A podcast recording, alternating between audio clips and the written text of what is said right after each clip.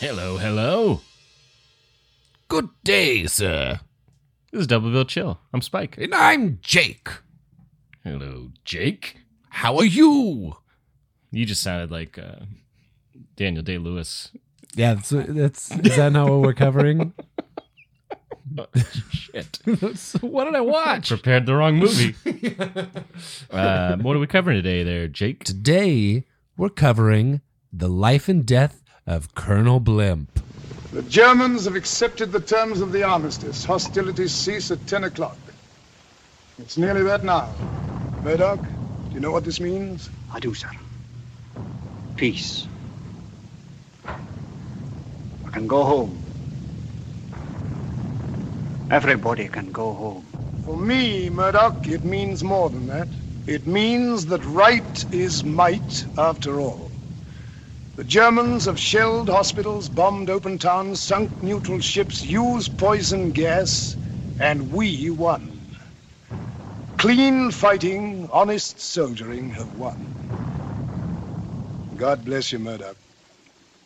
Sir, Yeah. How'd you like this? I mean, I was sad that there weren't more blimps. Yeah, there is a, a blimp, There is a blimp, but you know. but it's also like a matte painting, Yeah.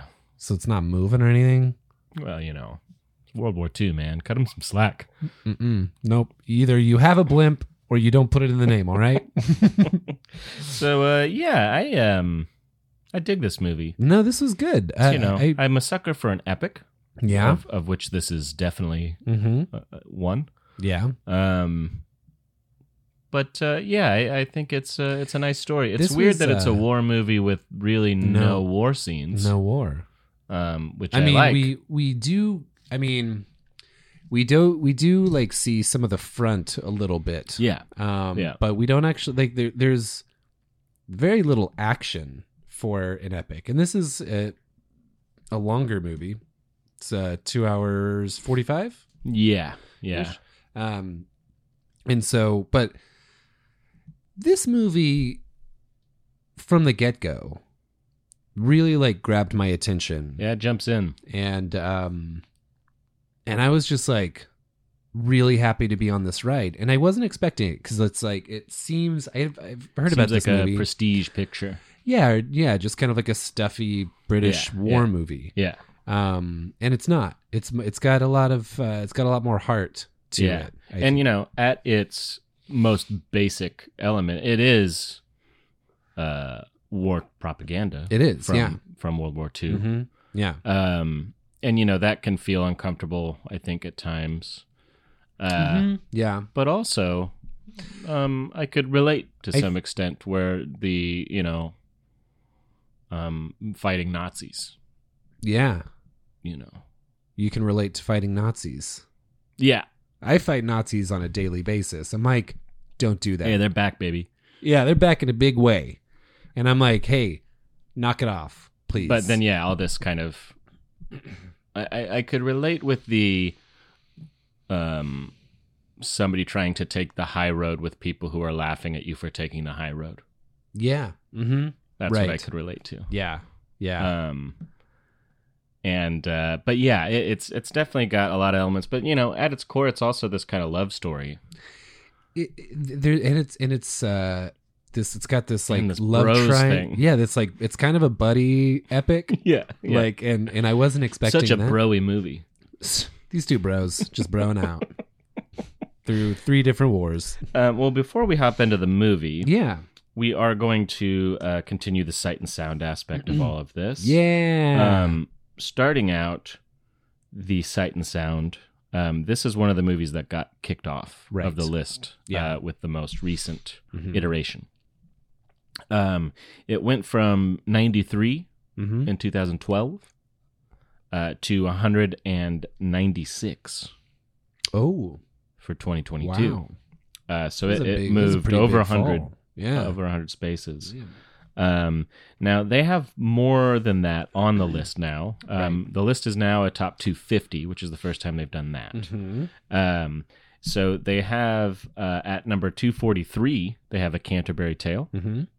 Um, at 196, they have I Know Where I'm Going, uh, which is also it's tied with Colonel Blimp. So they actually have two movies Hmm. That's at funny. 196. Yeah. um, uh, Black Narcissus hmm at 169. Uh, and then they have the two movies on the top 100, Yeah. uh, one of which we'll cover next week. Yes. Um, and that is A Matter of Life and Death at Mm-hmm. 78, Mhm. um, and The Red Shoes Yeah. Mm-hmm. at number 67. Well, Um, next week we will be doing the red shoes. Hmm. Yeah. Uh, and we'll talk all about that. But uh, as we've done in the past few weeks, we are going to read out a director's list. yeah. Um, this week, um, it's interesting because it is a lot of um, kind of older critics. Yeah. Um, and you know, there's some people here and there. The the name that caught my eye was Jim McBride Mm-hmm. not a super well known director, but he did direct um, kind of one of the um, early movies uh, that's very independent Yeah. uh, that he made with uh, L.M. Kit Carson, uh, Mhm. who wrote Paris, Texas, um, and uh, Texas Chainsaw Massacre 2. I saw that. Yeah. Um, of course. Rare case where the sequel is way better than the original. It's pretty bananas. it's nuts. Uh, it's kind of a Gremlins 2, Another case in that in they go which- silly. yeah. Yeah. Uh, but yeah, anyways. it's like eh, a, a- a case where they were like, it's clear they didn't really know what people liked about the first. or they went fuck that like i don't want to make a sequel i'm going to make it ridiculous which i think is more the case with both of those Sure. um little preview you know of what could be a pair for anything Yeah. uh Y- yeah. for when we cover texas chainsaw massacre 2 um but uh, jim mcbride made uh david holtzman's diary mm-hmm. um, which is a pretty bananas movie um, starring L.M. Kit Carson, and uh, it's it's worth checking out. Yeah. But uh, he also something I watched this week is um, his version of Breathless. So it's a Yeah. remake of Godard's Breathless, Right. starring Richard Gere and his penis. Yes. As he's Um, wont to do. But uh, I really liked it. It's Yeah. also got James Hong, Ah, James Hong, and He's- Gear Dong, he's. as they say. That's our next season. Is half James Hong films, half, Half Gear Dong films. Gear Dong. I bet there's a few. I bet we could make it to like four at least, Yeah, yeah. four or five maybe. Doesn't show it when he's older for some reason. I've seen it. His old wiener. Yeah, Yeah. I looked into Oh. the future. Good for you. uh, but It wasn't good for me. I just wanted to see it in Dr. T and the women. so did the women. uh, anyways, uh, Jim McBride, we're going to read his list.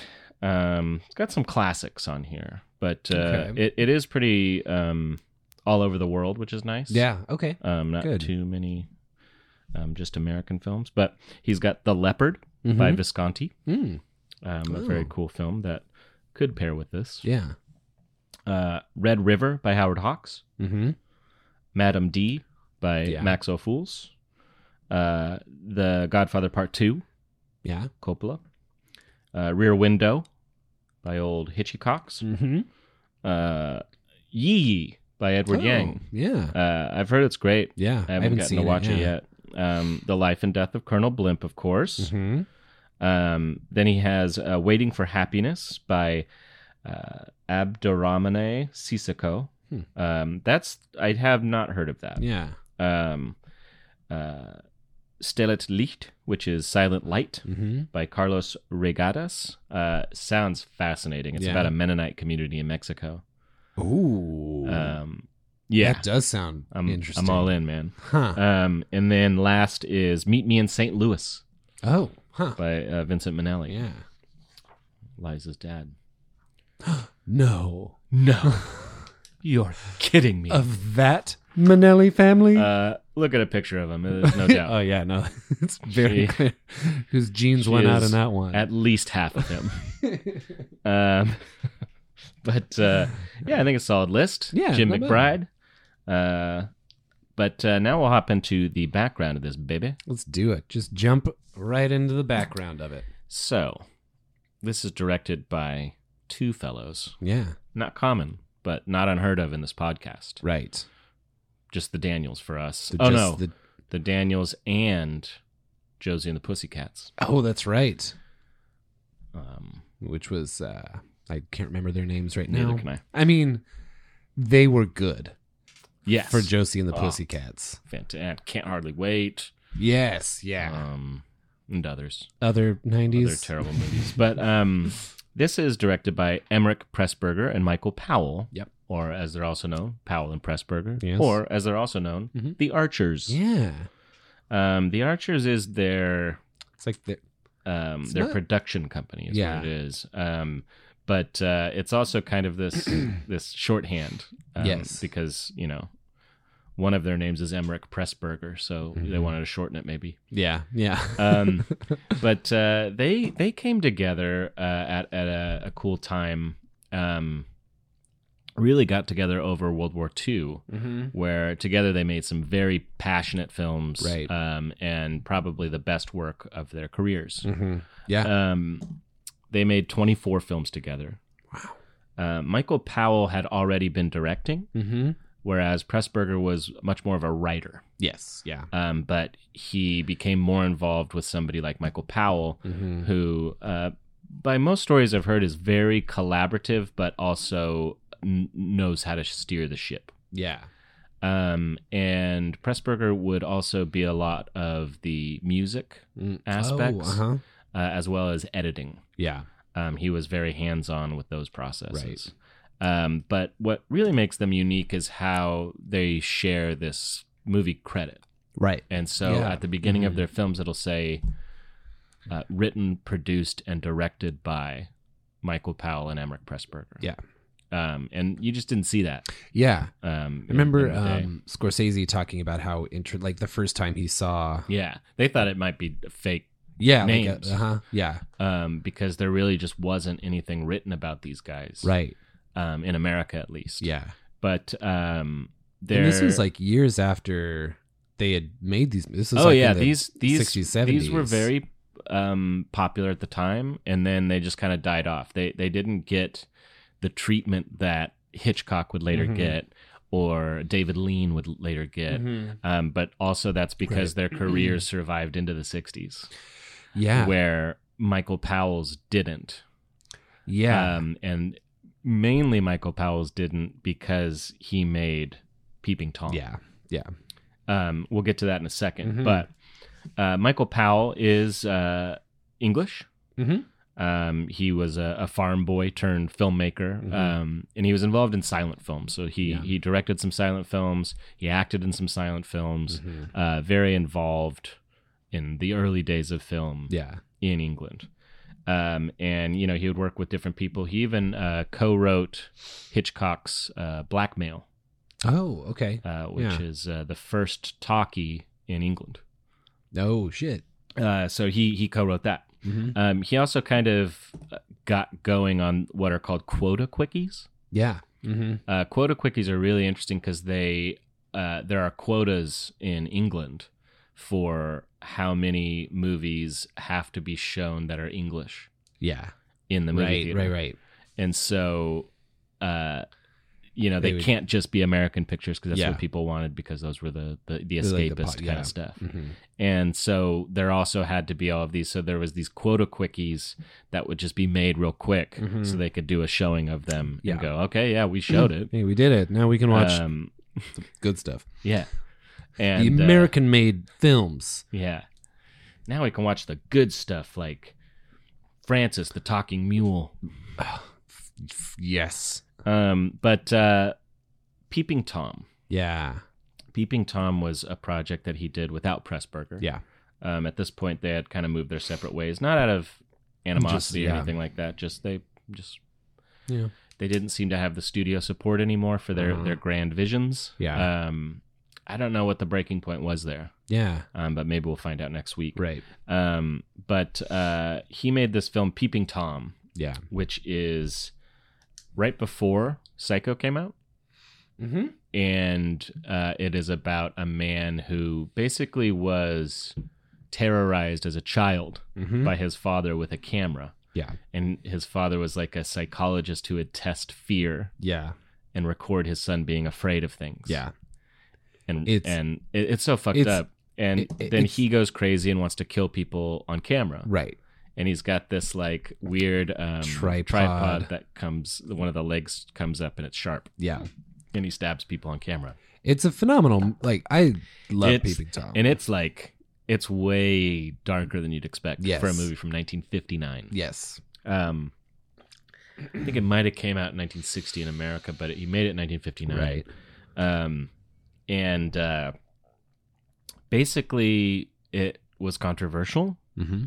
but unlike Hitchcock's producers, Mm-hmm. Michael Powell's producers didn't believe in the project, and so they didn't push back. Whereas Hitchcock used the controversy Yeah. to then make posters of, you know, look, this is this movie they tried to ban. See for Yeah. yourself. Which is Uh, weird because like at one point they did do that with Colonel Blimp. It was like the movie that that So Thelma says this in an interview. I, Yeah. I could find nothing yeah that said, come watch the Well- movie that uh, that uh, that I almost uh, said Hitchcock. Winston Churchill Yeah, that- tried to ban. Yeah. Um, I tried to find it and I couldn't find anything backing that up. But Huh. I do find that interesting. Well, what's what's weird is like uh, she and Martin Scorsese both seem to have had like developed a relationship uh, with with at least Michael Powell at some point Yes. later because like he seems to have been like I mean Yeah. Scorsese they they both love Michael Powell and Yes. Pressburger but like Yes. I think they like it sounds like they had many conversations about just movie making because they talked a lot about Colonel Blimp and were asking him questions whenever they Yeah. were doing Raging Bull and it seems like it does seem like he was not forthright with just like information. Like it seems like it took a lot to kind of like pry I think for Michael Information Powell, a lot out. of a lot of this was very painful yeah. um, because, and, and he was always really touched by the kind of reclamation of his Mm-hmm. works, but also he had a career where he was able to make these things that Mm-hmm. were straight out of both of their minds and Mhm. and are so personal, Yeah. and then it's all just kind of torn from him. hmm uh, is is bittersweet, and I think Yeah. that to some extent he might have also blocked some stuff out. Sure. Um, but yeah, I I I guess we have to clarify real fast. Yeah. Thelma that we're talking about Yeah. is Scorsese's editor, Right. Thelma Schoonmaker, Yeah. um, and she Mm-hmm. um, she meets Michael Powell through Martin Scorsese, Mhm. and they fell in love and got married hmm uh, and so she is his widow and Mhm. kind of his, in a way, like his his cultural, Yeah. um, uh, like uh, advocate or holder. like, like yeah, yeah, like I mean, it ha- preservationist has all of his almost, like- stuff and is is taking care of it, Yeah, um, and has been part of even restoring mm-hmm. his works. Um, now, uh, to get into Pressburger a little bit, and we'll, we'll hop a little bit around, but Pressburger um, is Hungarian. Um, he was uh, a Hungarian Jew, um, and in the um, in the twenties and thirties, he moves to Berlin um, before thirty three. Uh, something happens in Berlin in thirty three. Um, We'll let and you it all find rhymes out with later. Schmadolf Schmittler. Is it Gadolf Gittler? It's Gadolf Schittler. um, no, uh, so he works at UFA, which is kind of the big one of the two big studios in in Germany. uh, and he works there as a writer. Uh, he had to learn German Mm-hmm. to write in German. Yep. Uh, it started uh, heating up as far as the anti-Semitism goes. He's like, nah, I Uh, gotta get so out of he, here. Uh, kind of bounced out of Berlin, uh, moved to Paris, yep. learned French, and how to write in French. Mm-hmm. Uh, and then he was like, uh, "Oh, I should probably go to England." Uh, This isn't far enough. And so he moves to London, Mhm. uh, learns English, Yep. and how to write in English. this guy's an It's unbelievable. crazy. Yeah. Um, but uh, in London in the 30s, he is referred to as an enemy alien as Yeah. soon as the war starts um, because he lived in Berlin. Yeah. Uh, this causes some issues, uh, and and there's there's kind of a, a stand-in character in this played Yeah. by Anton Walbrook, Mm-hmm. uh, who we'll talk about in a second, but Mm. um, totally a stand-in for Pressburger yeah. Yeah. um, and uh, another really fucked up thing is when they were making uh, a Canterbury Tale, Uh huh. um, which is kind of a modern. Uh, it's a it's still a, a World War II era Yeah. movie. It's 1944 or 45. Mm-hmm. Um, Pressburger wasn't allowed to go to Canterbury Yeah. because he was an enemy alien, Ah. Right. even though he was making this, and Yeah. he's and he's actively making British war propaganda, Yeah. and he's But still not Yeah. Still still can't. not welcomed.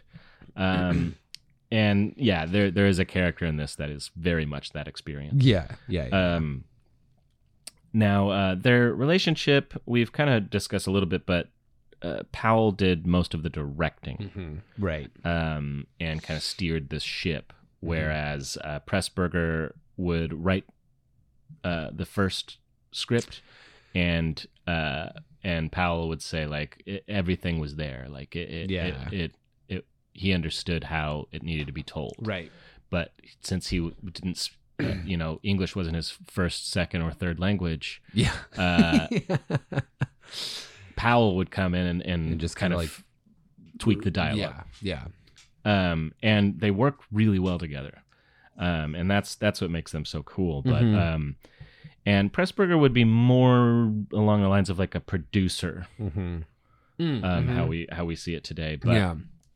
uh, their um, their first thing is the spy in black 1939 Mhm. um, and they are brought together by Alexander Korda, um, who Yeah. is a, a Hungarian uh, producer. Okay. Yeah. Um, Who, uh, I mean, Korda movies were well known as these kind of escapist fantasy movies. oh yeah. Um, and uh, they, they make a few Yeah. as well. Um, but uh, you know, he's a very big deal.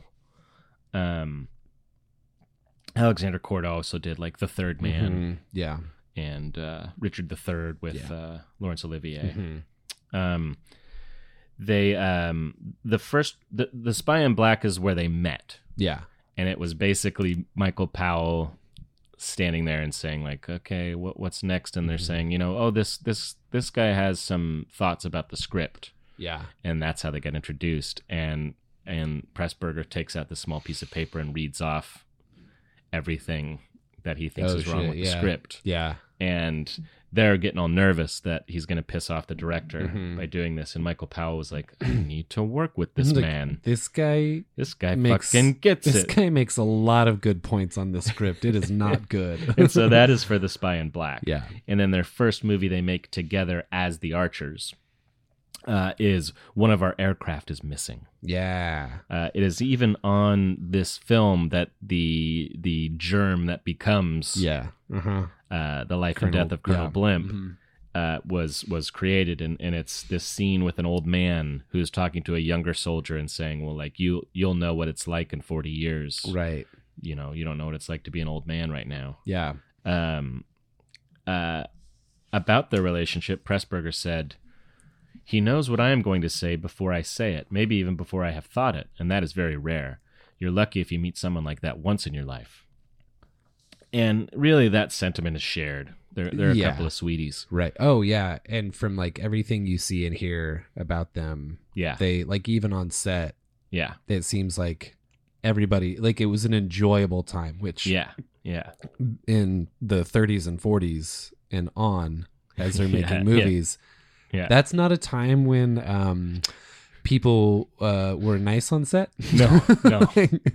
no, um, but but, uh, especially those British directors that um, Absolutely. were more well known. yeah, yeah. So like that didn't. Uh, it seems like that was a, a, a thing that people weren't used to. Yes, Was yes, like having nice sets. yes, Um, and so they they really do make a, a lot of these um, these movies for uh, Britain, yeah, yeah, yeah, yeah. and you know, so the 49th parallel, which Mhm. is, Yeah. uh, I believe, 1941. Um, and it stars, um, uh, So, is that Lawrence Olivier? yeah, Yeah. yeah, it stars Olivier. Yeah. Uh, also, Anton Walbrook, uh, I Yes. believe, plays the bad guy in it. Um, it's been a while since I've seen that you one. can't but, tell me that that guy's a bad guy. Oh, you're gonna see next week for I Red know, Shoes. No, I know. I know he's gonna. The thing is, he's an incredible actor, so it's Yeah, not yeah. unbelievable. I just like don't want to see it. 'cause he's well, it's such an a interesting sweet movie man. because it's about these Germans Mhm. who, uh, I think they like crash their boat and they end up in Canada. Mm, mhm. the 49th parallel. And uh, they have to cross the 49th parallel, which is from Canada into the US. And since Canada is in the war, Yeah. because England is in the war, Right. they're safe in the US because the US hadn't entered the war yet. And so this whole film is basically designed to guilt the Americans into joining the war effort, Yeah. which was a lot of how England spent its time in the early 40s. Yeah. Um, but uh, it's a really interesting Mhm. uh, it's an interesting movie. And, it's, yeah. and all of these movies are really good, e- even if they are blatant propaganda. And I watched Yeah. one of them that is like an hour long and was just designed to be propaganda. Right. And it still has this this human quality that I, I don't see. I, I watch a fair amount of old propaganda because I think it's interesting. Yeah. Yeah. It is. Um, and uh, even Nazi propaganda. yeah.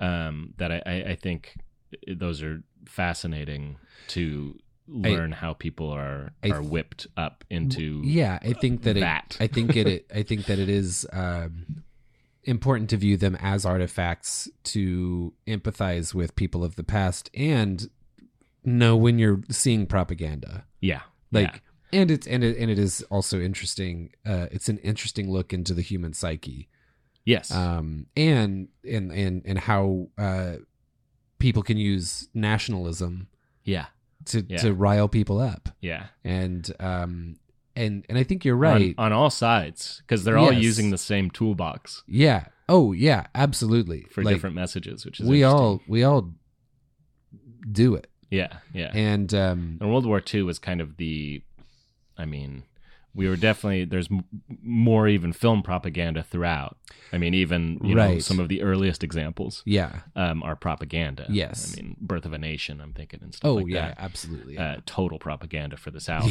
yes. but um, these, as propaganda, are very human.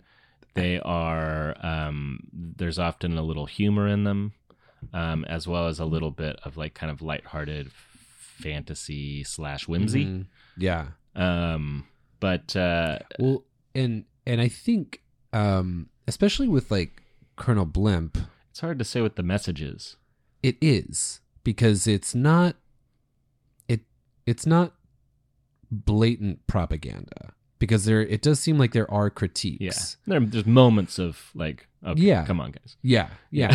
um, But it is interesting because it's still lamenting the fact that they are going to have to play dirty against the Nazis, but it's kind of saying we have to play dirty against Yes. the Nazis yeah. And because And they're not- playing dirty.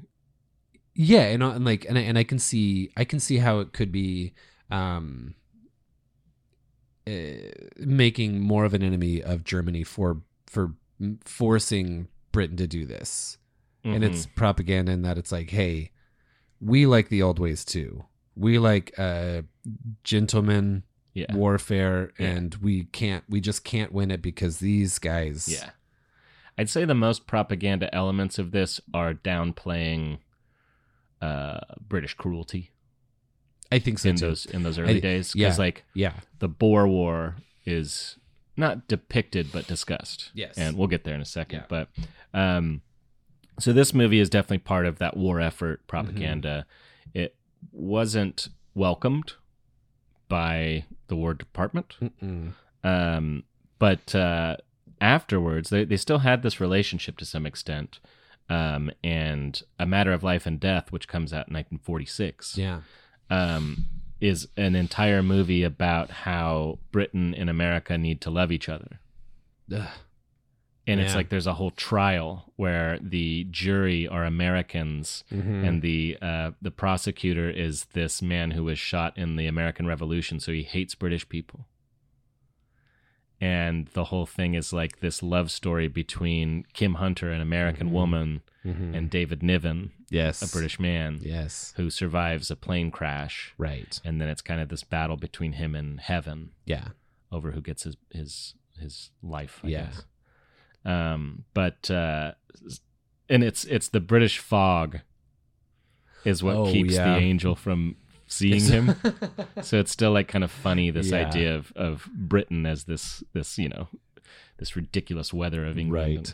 Um, there's always this deep love of England. There- I was in the gonna say. movie. I was gonna say like there. and Michael there Powell is- loved Americans. Huh. Uh, married one, in fact. Yeah. Uh, there's even this story of uh, I guess it was on their honeymoon. mm-hmm. Uh, they're in like a cab in England, and uh, the the cab driver's talking about how annoying all these American tourists are, Mm-hmm. and they're so loud and they're always so excited about everything. Yeah.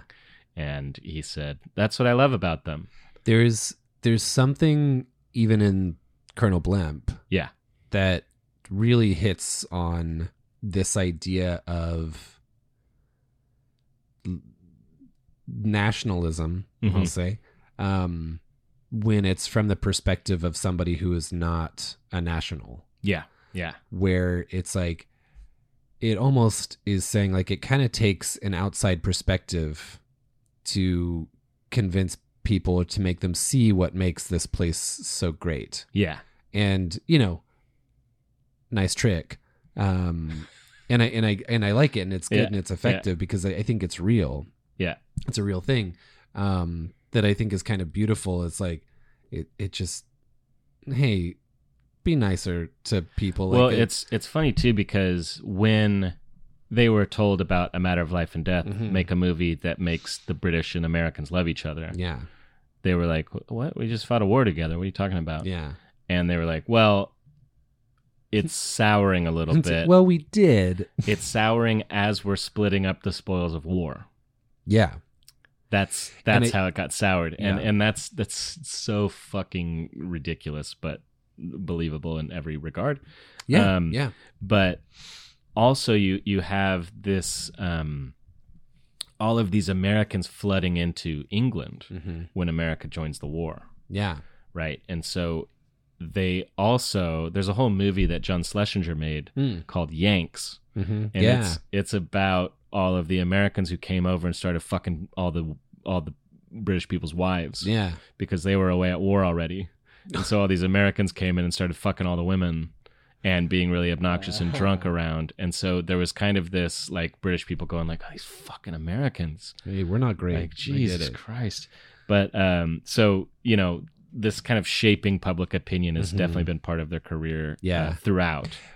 but I, I and and I do think that there is there are a lot of like I think the the lasting uh, or the I guess the legacy of Powell and Pressburger films is much more about the filmmaking and the Yes. storytelling. It's not the propaganda aspect of it. Right. And it's there, but like when you hear about people loving their movies, Yeah, it, it's not about that. Like Yeah. there's something and most they of were the time, able- it's specifically their Technicolor movies. yes, yeah, Yeah, which are breathtaking. they're phenomenal.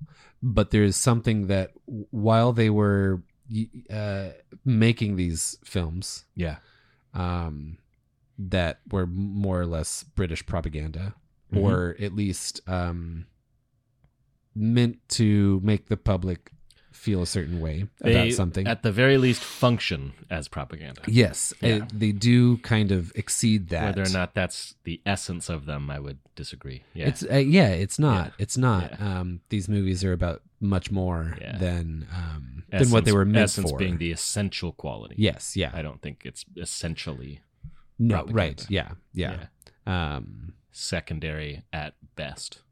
y- uh, yeah, yeah, Uh, and this one is even a little confusing as to what the message is exactly, It it really Um, is. other than empathy all around. Because I mean, I th- and that's they even what I got in was trouble left with, for yeah. how sympathetic they portrayed a German. Right. Uh, ooh. Hey, wait. They're the bad guys. So Colonel Blimp was a uh, comic. Yes. Um, those little cartoons in the paper. yeah. Um, not like a comic book. This is stand up comic. Oh, hello. Who goes to war and never comes back? Young men. A terrible This is joke. not a funny joke. It's the truth, though. So Colonel Blimp is this character who really is this kind of embodiment of old, um, old British Empire kind of people. Yes. Yeah, yeah. yeah. Um, and so it's this, you know, as the British Empire falls apart in the 20th century, uh, these people are getting more uncomfortable and angry. Mm-hmm. Um, and, uh, you know, they're used to having their opinions heard. Yes. And so uh, David Lowe, the uh, cartoonist, Mhm. um, he started uh, drawing this character. Yeah. And, and he would always be at a Turkish bath. Yes. Uh, he's a, a a portly gentleman uh, Big- with a big old mustache, big old bald walrus, head, Big old walrus mustache. uh, and he's always saying just ridiculous old timey things. I, I Yeah. saved a couple, Oh, yeah, yeah, yeah. um, and he, he all of them start off with "Gad, sir, Yeah. Lord so and so is right." Um, and so this one is like, "Gad, sir, Lord Beatty is right. War is not inevitable; it never will be unless we do something about it." And then he says, Gad, sir, Lord Beaverbrook is right. If we spend so much time on peace, how can we afford to buy battleships? And so it's these very like jingoistic kind of Yeah, Mm-hmm. yeah. nationalistic, all the istics.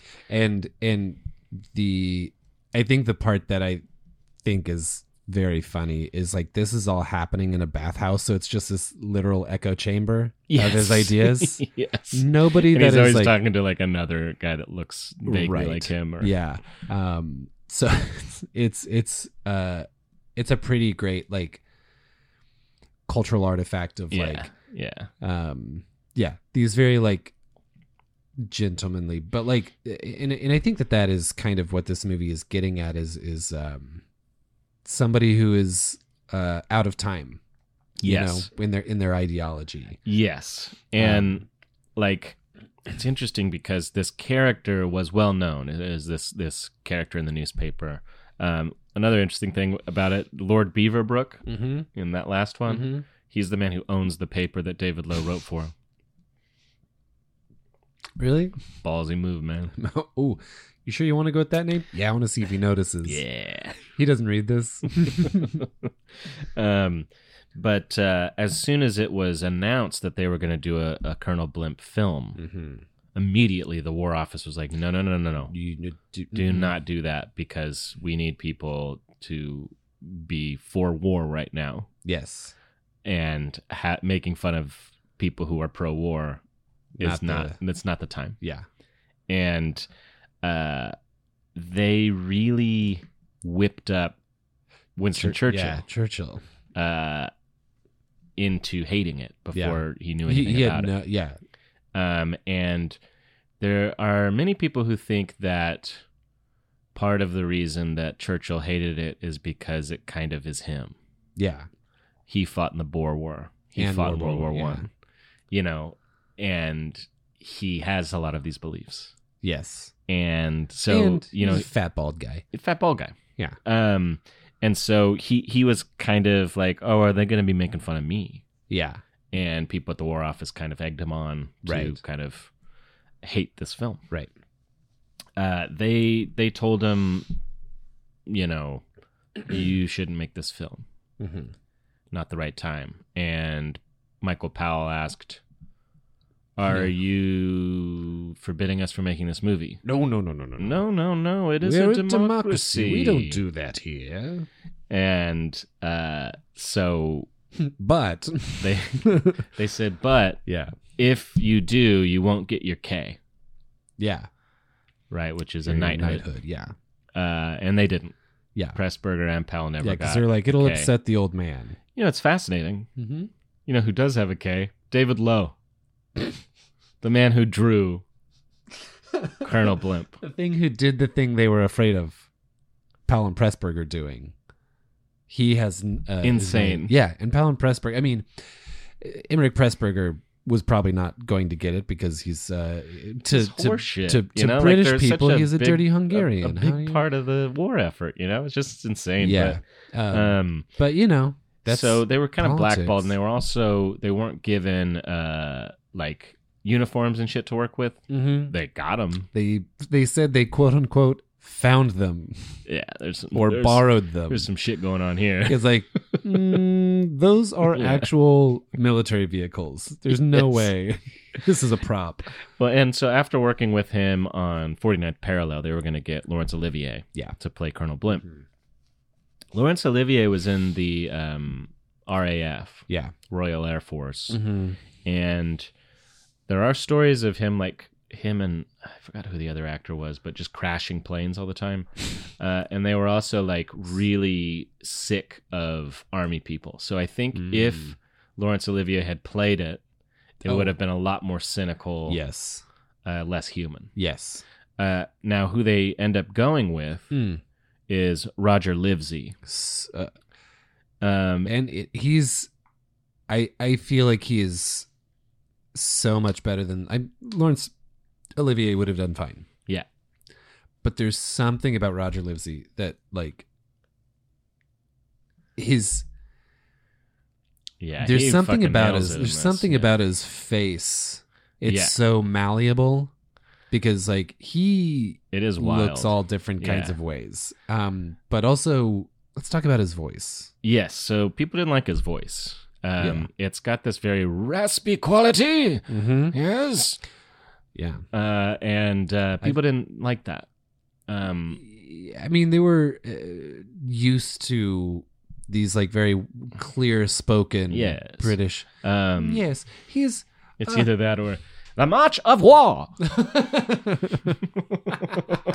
old timey British news newsreel reader. yes. But no, his uh, yeah, he was told that he was never gonna make it on film because of his voice. Yeah, and he had done some theater.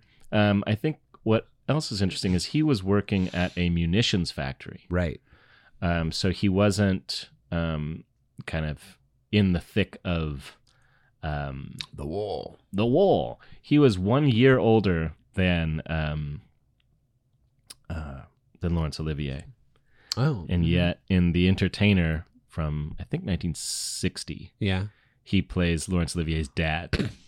he does got uh, uh, an aged look to him. he does, and it works so well. well, Uh, It's and weird it though because does- he does look young when he's supposed to look young too. He does, and I think maybe some of that is this the stark contrast that we see at the beginning when Yeah. we first get introduced to him. Yeah, that's true. But but he does look. I mean, he looks like very like dapper. yeah, yeah. um, and very like handsome young man. Yeah. Um, when he's younger, um, and then yeah, they just uh, through through his own doings and through you know costuming and makeup Yeah. and, and stuff like he really does age himself like Mm-hmm. really well in this movie. when Roger Livesey's in at least three Yeah. Powell and Pressburgers, Michael Powell loved him. Uh-huh. Uh, Michael Powell saw himself in Roger Livesey. Yeah. Um, yeah. Yeah. Yeah. In this kind of energetic, playful, optimistic way. Yeah. Mm-hmm. Right. um, and uh, even on Michael Powell's uh, mhm. tombstone, it says film director and optimist. Yeah. um, That's a hard thing to be. An optimist. I've never been able to muster. I it. was like, I was like, man, I can be a filmmaker. That's easy. An optimist? I don't know, dude. I'm constantly surprised if things work out well. Yeah, like Constantly, like right now. yeah. I'm like, whoa, we're still recording. I just always um, doom and gloom, and I think it's all ending. You know, oh well, we're gonna get hit by a meteor any second, anyways. Uh oh, here one comes.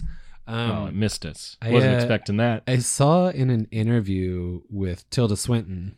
Mhm. She Tildy? loves old Tildy. She uh, she loves Roger Livesey. really, Yeah, like like that's interesting. yeah. She's like yeah, he's one of my film crushes. of course, it would be Hmm. Yeah. old British man, Yeah. raspy voice. um, but uh, but like he's still um, he's still like in the British zeitgeist. Yeah. Well, As he's this he's old-timer great dude. also in um, a matter of life and death. Yeah, I was gonna he's say, he's he's in really that, yeah. uh, really a bright spot of that. Yeah. And then he's in I know where I'm going. Yes, that's right. Um, yeah, and he might be in some other ones, but Right. um, but those are kind of the big ones for him. Um, now they they wanted to get another star of Mm-hmm. I know where I'm going, Wendy Hiller, um, who also uh, maybe people might know her from uh, Pygmalion. Uh, she plays Eliza Doolittle in that. Yeah. Um, but uh, she uh, agreed to be in it, even though it sounded a little iffy for her. Uh, but then she got pregnant. yeah. And so they ended up having to go with Deborah Carr. Mm-hmm. Um, I've been saying Deborah Kerr my whole life. Yeah, uh, Um, this was it very, is Deborah Carr. Yes, Um, but it's spelled when Kerr. yeah, K E R R. But you know, like uh, Derby, they say Darby and shit. So that checks out.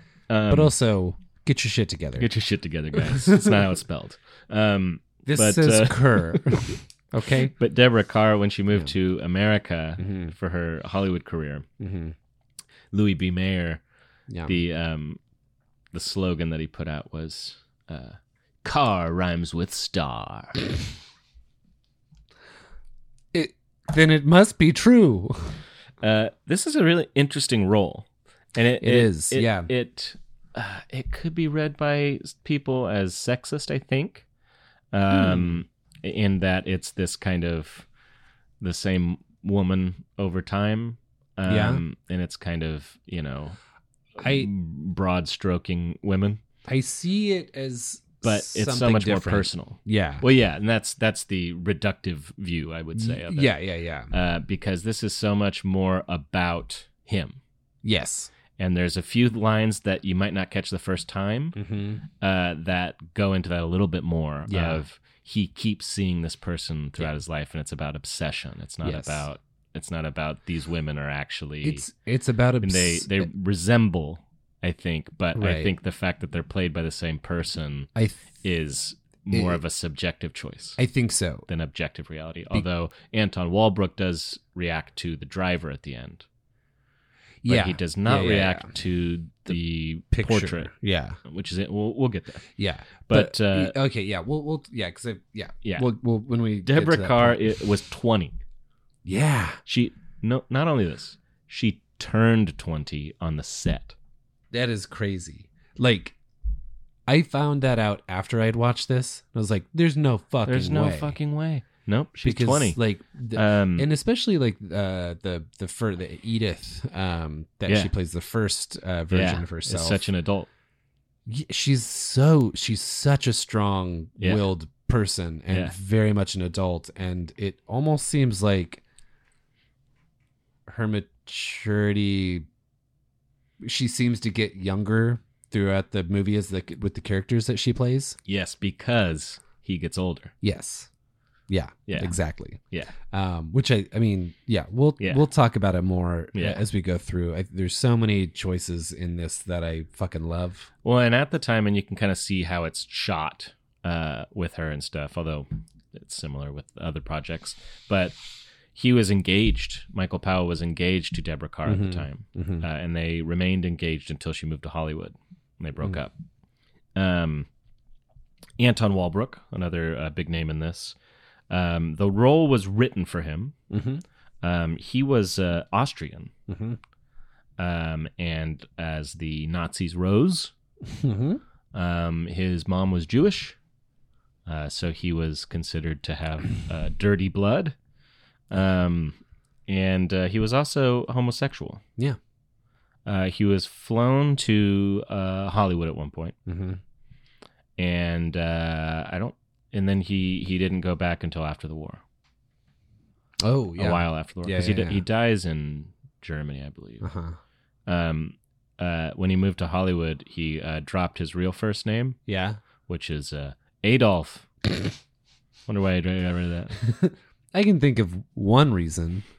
Well, fucking Adolf Menju didn't get rid of it. Fucking guy. Hey, he's not as smart as. Uh... That's without a doubt. Don't get me started on Adolf Menju. hey, We've only got so much time on this podcast, and we got to get through it. So Can't go down a Menju kind of path. Uh, Um, subscribe on Patreon to hear Spike's rant. That's the kind of shit we'll offer if we ever do a Patreon. just yeah, you just like Here's all my these- beef with Hey, you're gonna be in a John Garfield movie and then bitch about communists. Fuck you, man. Um, Can't do it. So uh, the restoration of this, I, I do want to say We should- something about yes, yeah, because it's, it's incredible. uh, fucking beautiful. yeah, Um, really, all of, all of the these were re- and they started in the in the 80s, late 70s, and the Yeah. 80s. Uh, BFI's involved, Film Foundation's involved, Mm, Uh, Thelma Schoonmaker's involved, Yeah. Scorsese's involved yeah. um a lot of lot of hands uh helping out with this and it's a costly game Yeah, do you know how long uh I mean, you know, it's uh it it kind of depends, but like when we're when we're talking about film restoration work, Mm-hmm. um about, you know, how long does any one movie take to restore like Colonel Blimp?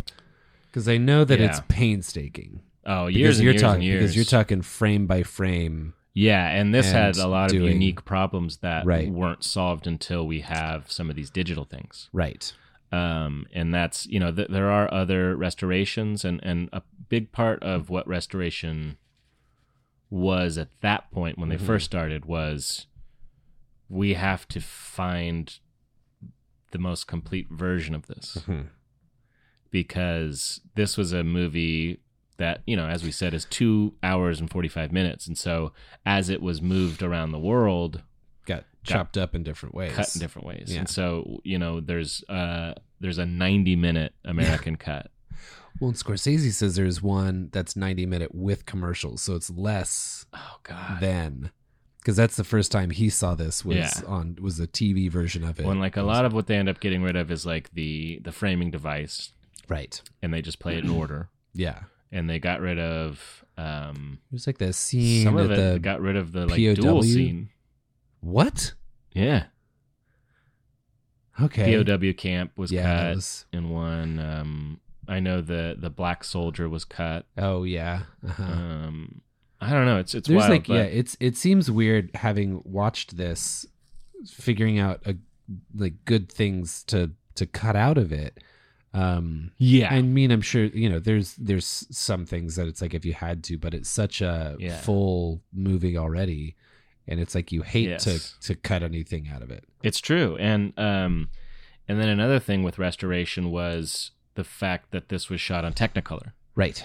and so Technicolor, um, it's this massive camera because, uh, and they called it the Enchanted Cottage, Ooh. uh, their camera, and, and uh, when you see how big this camera is, and you see some of the Yeah. camera moves, I don't know how, it's like, how did you do this? I don't, I don't know how, Yeah, um, because it's it's the, almost the size of a small car. and it's crazy because so they they take this and they through chemical processes Yeah.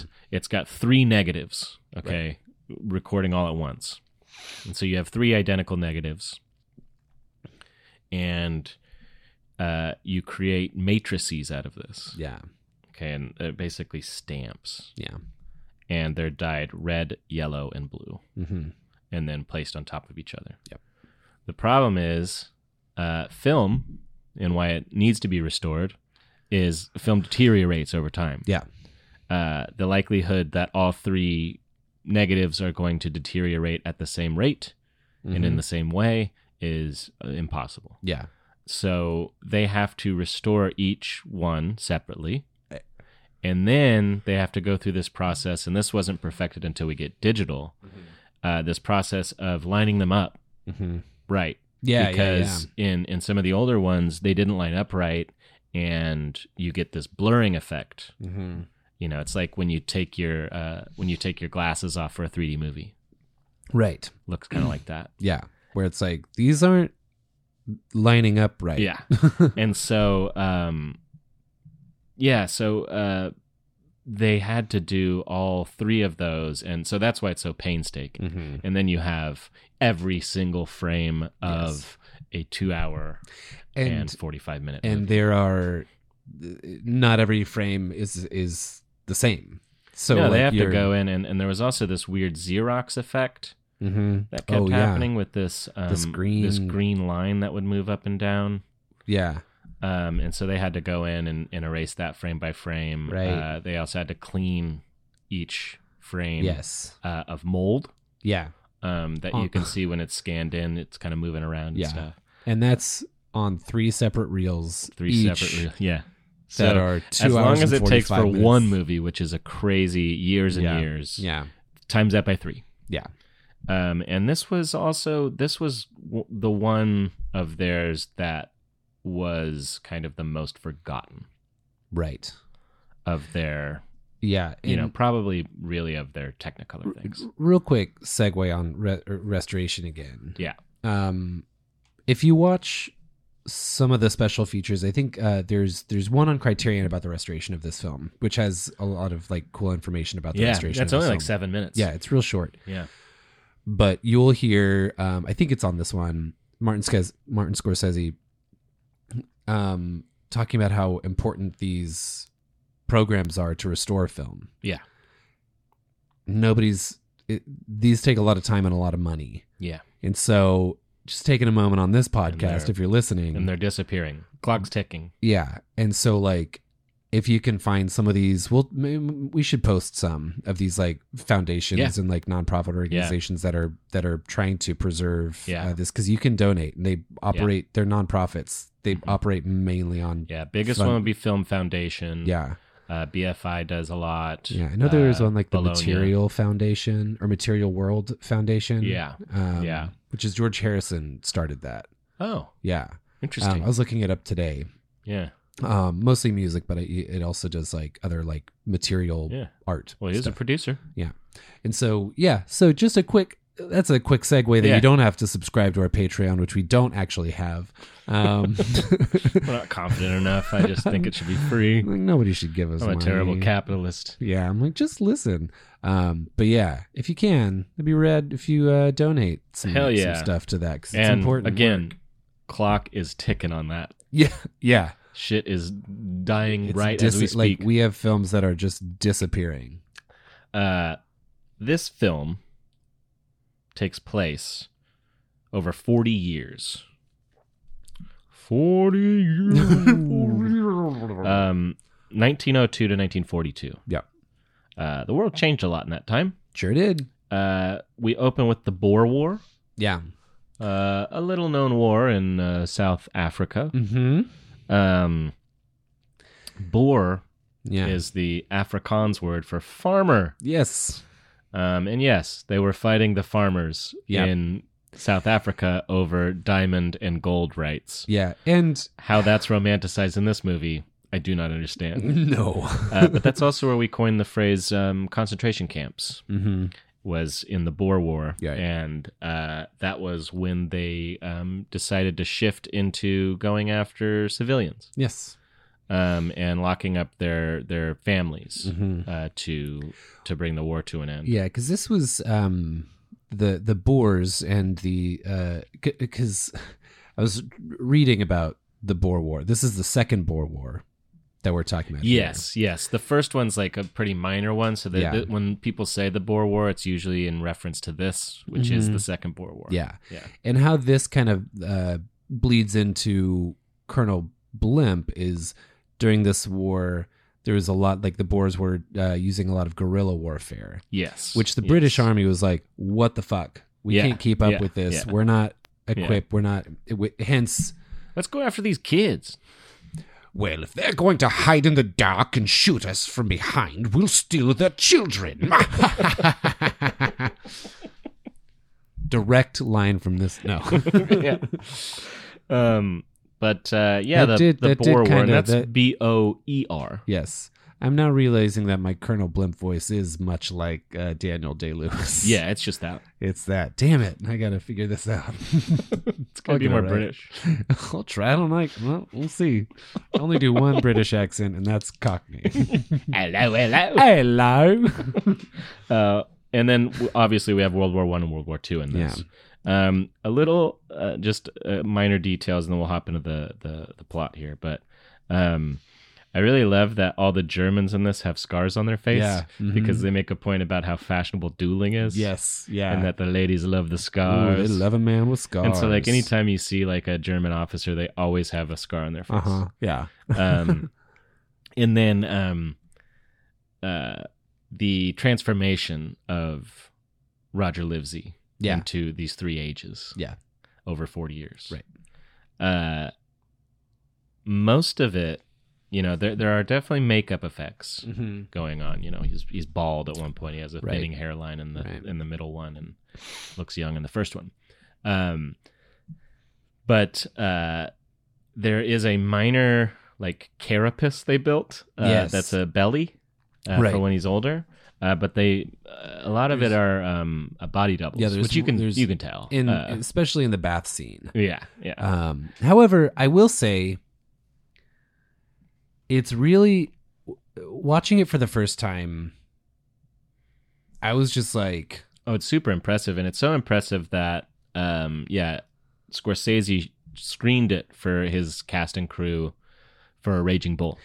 he And- seemed Scorsese seemed to really take uh to look back at Colonel Blimp while making Raging Bull. Yeah, very He- influential. yeah. and so he also he showed it to De Niro, who was like, "How the fuck do you do this? Because this is what we're trying to do. Right. Me look older and fatter. Yeah. How is this done?" And he Mhm. asks Michael Powell, whose basic answer ends up being, "It's mostly acting." Yeah. Yeah. And uh, and it is. And it's like Right. the way even Roger Livesey talks when he gets older, he then uses mainly h- the bottom of his mouth when he talks. Yeah. Um, and I- I, I just he he does such a, And an it's- and incredible it's- job. and it's also the way that he moves. And, You know, Yes. and and I think uh, we've we've probably talked on this podcast before about how important makeup and costuming is for an actor to be Yeah. able to because Yeah. like helps. yeah, I mean it helps you embody this this this character. And Yeah, what's great is and this is like he does have three different stages of even like um wardrobe that he would wear for his specific rank or something like that. So Right. that's also informing his character and, and how we read this movie is is these different versions of you know going from a young soldier to a you know higher up uh, general i think and then Uh-huh. having somebody who's nearly retired army and into retirement um, how they how his wardrobe and costume changes along with that so like yes, yes. they're really they really are using um all of the film language yes. to be able to tell Yeah. this this story and it's um but what really makes it work is uh this sincerity that's that's really at the base of this movie yeah, and if Churchill bothered to watch it, maybe he'd fucking see that. and he did eventually and was like Oh, it's not that bad. Rebel, rebel, rebel. He was probably really drunk. he's like This is hilarious. Which country is this representing? Where am I? Um, so the the film opens on this uh, needlework. That's what got you in.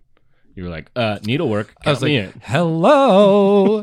uh, but uh, it kind of did. Um, 'cause and it, does it give opens and this- closes on this. Yeah. Bookends uh, with this sick transit Gloria Candy. Well, this um, Thus passes the glory of Candy. His name is, uh, is Clive, Candy. There's, Clive Candy. There's no person named Blimp in this movie. no, which I think is really an interesting Fun. idea. Um, also, with the opening title to this, How with- does one become a Colonel Blimp? Is essentially what this movie is. Yes, Th- yeah, by making him not Colonel Blimp, yeah. Colonel Blimp remains this uh, archetype Yes. Yes. for for this old British man, Yeah. uh, military man. yeah. Um, but with this opening, with like the the textile kind of woven tapestry, Yeah, and it goes to the the different actors who it just has the top three: yeah, Deborah but they're Carr, like in Roger this woven Livesey, tree. and stuff. Anton Walbrook. this uh and it makes sense for this movie and i think it was very very intentional reminded me of the uh, bayou tapestry Yeah, yeah. um i was like oh this is like still going back to these roots of uh british military might. Yeah, yeah. Um, and now we're we're putting that into British military might when the Normans from France hey, shut came over and defeated our English kings Shut up! and It's a became British. the English It's a British thing now. Isn't that fucking weird? It is. and then they like and the then Battle of Hastings and they is like spend the ne- totally just next- French people. They spend the next nine hundred years fighting each other. cool.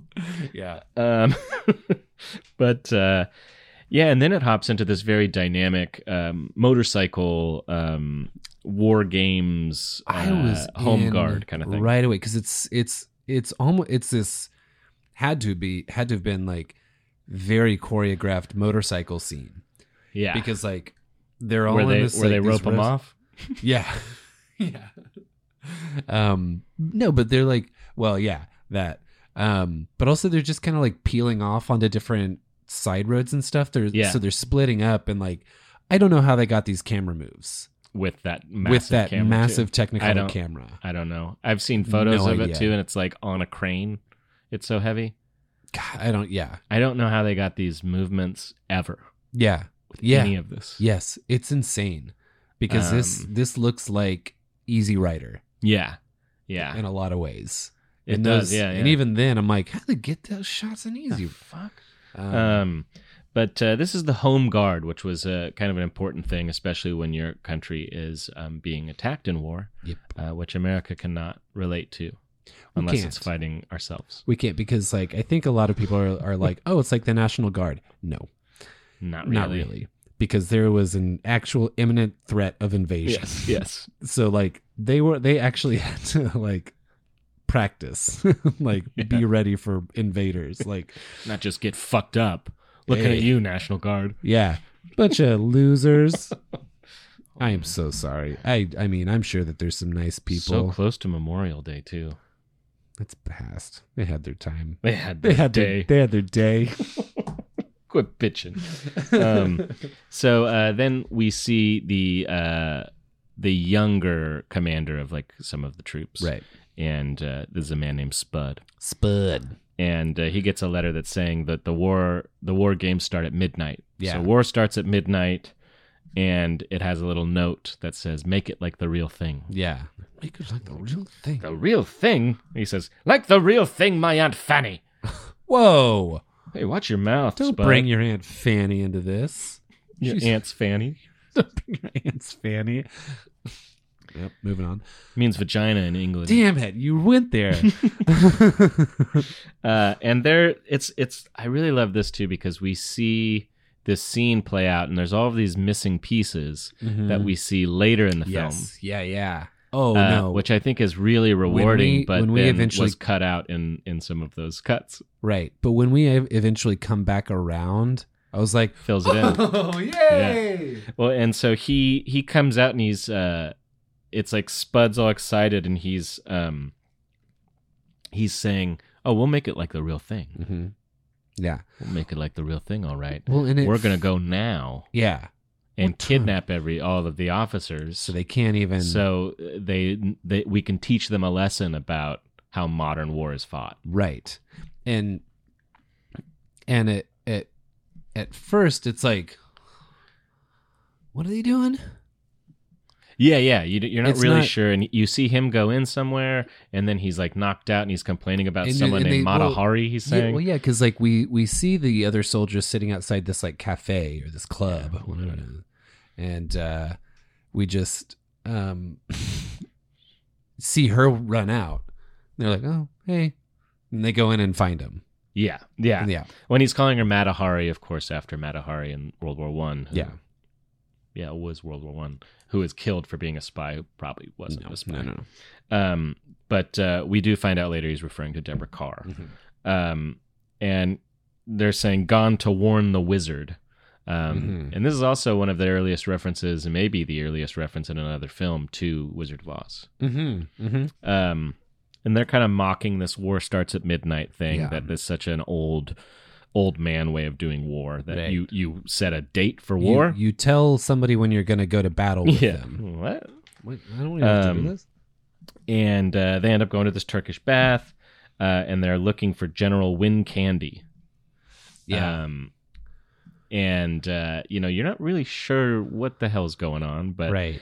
they uh, they wake him and they And tell he's him, just in this like beautiful steam room yeah, in this Turkish Just bathhouse. sweating. Yeah. Mm-hmm. being a fat old man. Uh, and I also like that he starts the movie old. and Um, and kind of uh, uh, dick. yes, And I think so he that's he he's like woken up and he's like, "What do you want?" yeah. And uh, and one of my favorite lines that I've said several times since Jake got here. yeah. Um, and he's saying like, uh, you know, well, we're we're We're we're Cap- here to capture you. yeah. And he says, But you damned young idiot! War starts at midnight! nice. and then he's like, you know, what what Uh, Like what? like a- on on whose authority? And he's like, Yeah. well, all of these guns and men, sir. And he's like, Authority? Authority? it's great. He's he's about to like bust a blood Oh, yeah, vessel. yeah. He's, oh, he's, so mad. beat red not only from the heat of the steam room but also just mad. Yeah, and so the guy's saying like, you know, how do you know that's when the enemy's going to go to war? Right. And you know, he's right. He's just an asshole. I mean, they're both being assholes, but yeah. Yeah. Um, and he's saying, you know, in 40 years you'll be old too, and you know, if your head grows the same as your belly, you'll be bigger than all of us. yeah. Um, and uh, Well, and he's Clive Candy starts fighting this guy. Yeah, because He, the, like, the young pushes him guy, into yeah, the- the young guy's like, well, in forty years it'll be 1982, and I can't remember what he said. And I'll He's be like, riding my space car and flipping you off, getting a blowjob, I'll be eating space donuts in my flying car. fucking some Martians. so fuck you. and he rides off on a motorcycle. Yeah. Movie's Peels over. out. Movie's over. Um, Fuck you, old man. but yeah, they then they start fighting, and they kind in the of like pool.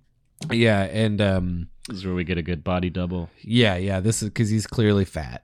and shorter than yeah, and if you like, if you Roger look Livesey. right, like Livesey. you can see how much fatter his face is. e-. Yes, and it's head. very funny.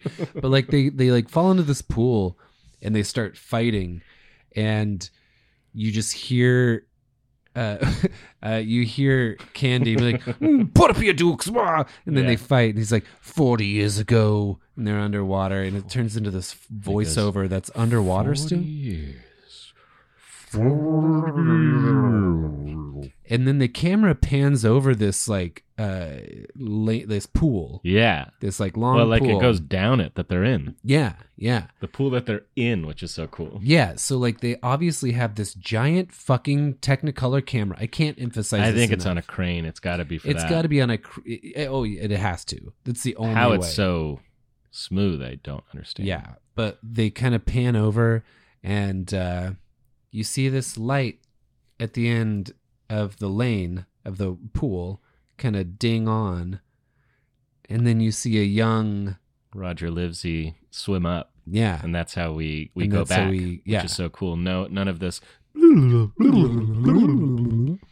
Um, I mean, we did get a little bit of that underwater voice, but Mm-hmm. uh, um, but he's he's already a very like lively young man. Like you can he's- see, you he's- can, and it's it's such an interesting interesting uh, juxtaposition, not only between his older self and his younger self, but also this young man that his older self is talking Yeah. to and his younger self. See, Yeah. because he seems much more. And he sees like his friend, and they're all like, When you have Loud. an older gentleman, like Yeah. Shushing military him. guy, like, like You can't do that in Yeah. here. Hmm, rabble, rabble, rabble. Um, but uh, we quickly find out that he's just come back from the Boer War and he's won the Victoria Cross, which is this huge kind of honor. Um, and uh, his friend gives him this letter, and it's like this convoluted, like, my governess's sister Mm-hmm. lives in Berlin, and she says that there's these articles coming out right, by a fellow named Kaunitz count and he is writing terrible things about the British Empire, yeah, about what they're doing in the Boer War, Mhm. which uh, was very true. yeah. Um, And I think that's that is what's missed throughout this whole movie is the Yes. atrocities that the British army. yes, committed- yes, which makes sense. They're not going to be able to do that in 1942. Sure. Yeah, they had enough Um, trouble doing just this. Yeah, uh, but uh, so Clive Candy, he goes to uh, uh, talk with uh, a higher up to see Yeah. if, if he would be permitted to go to Berlin to talk to to this guy. talk to Kaunitz and see and be like, what can be worked Hey, out. what's going on? Also, knock it off. And and this guy's basically just saying like I, I stay do, out of it. Like I do we don't like this because like, he's well, he says setting this diplomats. Yeah, Yes. diplomats do that. You're a soldier. Stay yeah, out of let this. the politicians do the politics. Let the soldiers do the soldiering. yeah. And so, but then, uh, and it's funny too. He, he keeps bringing up Conan Doyle. Yeah. Um, writes the Sherlock Holmes. Yes, this is Arthur Conan Doyle. Yes. Conan Doyle. Uh, there's a little. Uh, the only reason I bring this up is because there's a little Easter egg Mm. because uh, he says something about my dear Watson, yeah. and then it cuts over to his like secretary guy Mhm. who's like writing something. That is a man who played Watson in the 30s Oh, yeah. uh, in the Sherlock Holmes films. oh, that's fun. a man named Ian Fleming, not that one. oh. Um, I was like, what? and then he wrote a little thing called. Are you James telling me that the Bond. guy who played Watson wrote the James Bond series? And then there was a joke about him playing Watson. Shut the fuck up. No, but it Uh, didn't but happen. yes. So moving Uh, on. that's just a little fun thing. Um, he goes to Berlin anyways, and he meets with this woman who wrote the article yes. or wrote the letter right. telling him It's about this- Kaunitz. Yeah, it's this. Uh, it's this Yeah. woman named Edith, Yes. uh, Edith- played by Deborah Carr, and Oh. uh, he wants to confront Kaunitz at a cafe. Mhm. And uh, this is also where we first hear how popular dueling is Yeah. in in in Germany, and that Right. you know everybody's really into it, and Yeah, I just love a good duel. uh, all the ladies love a, a scarred face, and yeah. uh, it's kind of this this status symbol almost. And it's also like, I bet there was some people who, like cut their own face, like yeah, oh, yeah, I was in a duel. He lost. yeah, you should see his face. It's dead. It's dead. He's got a dead face. He's got dead face. Live body, dead face. Um, Um, but, but so it- she she says she knows where he eats yeah, this uh, at Kaunitz this guy. at this cafe, Yeah. and uh, there's also just like you know she seems very strong as they're talking, and it's also kind of playful, and you, you get there's Well, there's definitely a connection. just by the fact that she is living in Berlin Yeah, uh, on her own is already Yes. it all, is already giving this sense that she is a very strong woman and we Yeah. through uh through uh, conversation Yeah. that happens at this uh cafe it's enterprising as well because she says hmm she says you know my skill is english right i could stay in england hmm and get paid pennies in some rural town yeah or i could come to germany where, where, my, my, english skill is at a premium is at a premium yeah and then i can learn german here and then go back and go to, back to England where German will be at a premium. Yeah. So like it's it's she's very smart and she's also the first person that introduces this idea of this gentlemanly war is bullshit. yes yeah And she's saying, you know, because of uh all you know, this good manners and all this stuff, Mhm. it's causing all these wars and she Yeah. says but with a little common sense and bad manners there would have been no war at all yes yeah uh, which is great. You know, it's the the first time Well, we hear something like yeah that. because i think you know i think this could be read as um as taking the the low road i think it Yeah. could be thought of that but i think the other thing that it's saying is like we don't need to constantly be going to war for Yes. your for your for your fulfillment because it Yes. seems like everybody but people who are higher up in the british military and i think that's a stand-in for all militaries yeah, is like and really what this whole movie is is where it becomes most uh anti-war yeah, is saying that like yes this is all you know as a soldier Mhm. is soldiering but why is that that that is that is not the goal Mm-hmm. yeah, yeah. it's like i know that that's the only thing that you can do but like this is this is hurting everybody else who's not you well, and that was you know that you know nobody wanted to have another world war no um, because uh, World War One was horrific beyond pretty- beyond this is belief, pretty bad uh, and so you know there was so much reluctance to go to war that they kind of let something grow. and Mm. that was Mm-hmm. the Nazis. Um, and I feel like the the movie I am going to end up pairing all of Mm-hmm. this with, I feel like fills in some of those gaps Mm. of the attitudes of like, well, we don't want to not let them build a strong army, Sure. Yeah. and you know. So it, it's it's just all this stuff that then makes the war so much more horrific when it happens. right. Right. Uh, but also, you know, I'm I'm against war. I'll say it. Whoa. Careful around these parts. I mean, I would say 99% of my views would not be okay around these parts. yeah. Yeah. That's why you stay Right. inside all the time. That's right. and Watch movies. yeah. I'm just gonna sit here with these other people that do agree with my thoughts. Movies. Um, Um, but uh, so they're sitting at this cafe Yeah. and uh, they're kind of talking, getting to know each other, and we, we get just a little bit more of kind of her her personality. Yeah, there's a there's a line that I love that she says that's like while you boys were off or while the men were off fighting war, the women were at home Thinking. thinking. Yeah. I was like, "Oh, fuck yeah, get Yeah. it, girl." yeah, that is a great line. yeah. Uh, and so they're sitting there, and then they see this big table of very German looking men, This is like one, one of, uh, of the whom is ridiculous. most- yes. The guy who, like, is just uh, it almost looks like he's doing like a Churchill impression at times, but he's German like, Churchill. yeah, Yeah. Kirschel. uh, Kirschl. um, but uh, Kaunitz arrives, they Yeah. see him, and so the first thing they do. Um, Is is there's a there's a song and it's a Yes. song that they were an uh, aria. whistling and, and humming and singing in the bathhouse when they got yelled at. But it's when they were in the Boer War.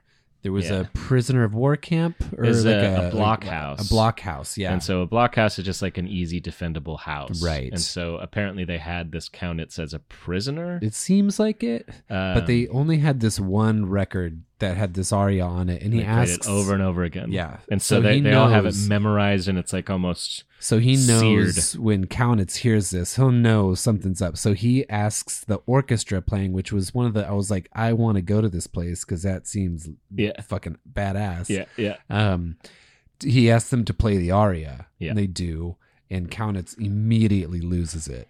Yes. And he calls over the waiter f- to get them to stop it. Yeah. and then upstairs. So it's this upstairs downstairs thing too. Yeah. And the orchestra's upstairs as well. And uh uh Candy asks uh so is it normal to bribe the um the orchestra? Conductor. Yeah. And she says, "Well, not with money, with beer." Yeah. And, And so there's a they, lot of beer They at send this over place. a fucking huge amount of beer Yeah. and they're all excited and uh, they say like oh can you play that again So they start playing. play it again they're going ape shit downstairs Yeah. and Kaunitz storms upstairs and he's all mad and then he sees Candy. Yeah. Candy. Yeah. and I keep on wanting to call him Calvin Candy. It's not it. yes I, I would be surprised if that wasn't Oh, I'm sure that there's Part a of that. link. Yeah. yeah But yeah. Uh, um but uh so they kind of have a little um they have like a spat, yeah and uh, Candy ends up punching Kaunitz. well the spat leads to spit oh yeah, because you're right. Mm. Kaunitz spits in his face. That's what I did. I was gonna say spat, but it was too close to spit, so I was trying to think of something else. A skirmish. Um, yeah, and uh, but uh, Kaunitz spits in his face, to which Candy shoves him downstairs. yes, he punches him. He punches him, punches him downstairs. Yeah, Um, and it causes a fucking international incident. it does. Um, and he said, "Well, he started it, like, and it, it's very much tied to this honor, this Yes. idea of honor." It's like I wouldn't have hit him if he hadn't spat in my face. yeah, that's like the most disrespectful thing you can it do. is pretty It is. disrespectful. It's gross too. unless you're into it. Yeah. in which it, in which case, it's one of the maybe hottest things deadly you could during the do. COVID era Yeah, I or was the thinking plague. Of like, I was thinking of like sexy time spitting in my face. Yeah, spit in my face. Spit in my face. He Yeah. counted spit in my face. yeah. It just gets hard. Oh, oh, you can't see my boner. and punches him. How dare you? We're in public. I'm a gentleman. um so uh and like all of the all of the like German officers from the table and come these, up yeah, and are these are yelling at him. clearly like higher military And- dudes. they say like, "Hey, he's a member of the All Deutsche Verband. Well, if he's a member of the Alt Deutsche von Bond. They ought to be ashamed of themselves." Yeah. And Like, they say, "What? Oh, what, what, what? But our officers are in the All Deutsche Verband." Well, if your officers are in the Alt Deutsche Vel- Verband, then they should be ashamed of themselves. He's just digging in. He's ju- yeah, he's not he's not letting up. Typical British. Unbelievable. And so that causes a huge thing. Right. and you see these uh, these Germans entering into this like the embassy in Berlin, uh, the English embassy, and they're talking to um, someone and they're asking about uh, Clive Candy, Yes. and he he says, "Oh, he's an officer," and they're like, "Oh, good, he's an officer. We were worried about that." And he's like, "Oh yeah, Yeah. what's going on?" And Well, they're now like, that he's of the same rank as yeah, now he can be challenged uh, to a duel with these other officers. You Mm-hmm. Yeah. can't challenge if they're a lesser right, soldier. and it seems to be a lot of officers that So are they like ca- wanting Yes, to. to it's do this. eighty-two officers want to duel. Yes. yeah. and they demand satisfaction. Demand it. Um, we demand satisfaction. Give it to us. Can you please? Um, and it's funny too because then there's these scenes of like them planning the duel, and like way Yeah. more goes into it than I thought. I thought people just got pissed and like shot each other or something. Yeah. No, but this and this is is like, swords. This is a, and they they're like talking about how much the swords can weigh. Yeah, they have a book of Yes. rules, which is very German. That sounds right. Yeah. um, and they're kind of you know oh well we have a place we can it's this gymnasium that we can do it at and Yeah. you we'll know, do it at the we- local rec center.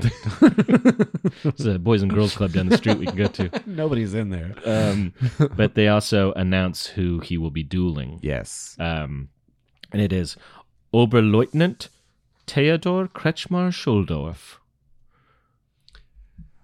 That's a hell of a name. anton Walbrook. Yes. uh, and they also uh, admit that he's not a big fan of dueling and he's very reluctant Yeah. but he has been chosen But because he's, he's, a the good one. dueler Yeah. Because he's real good at it. uh we're all good at stuff we hate right uh Sex. sex.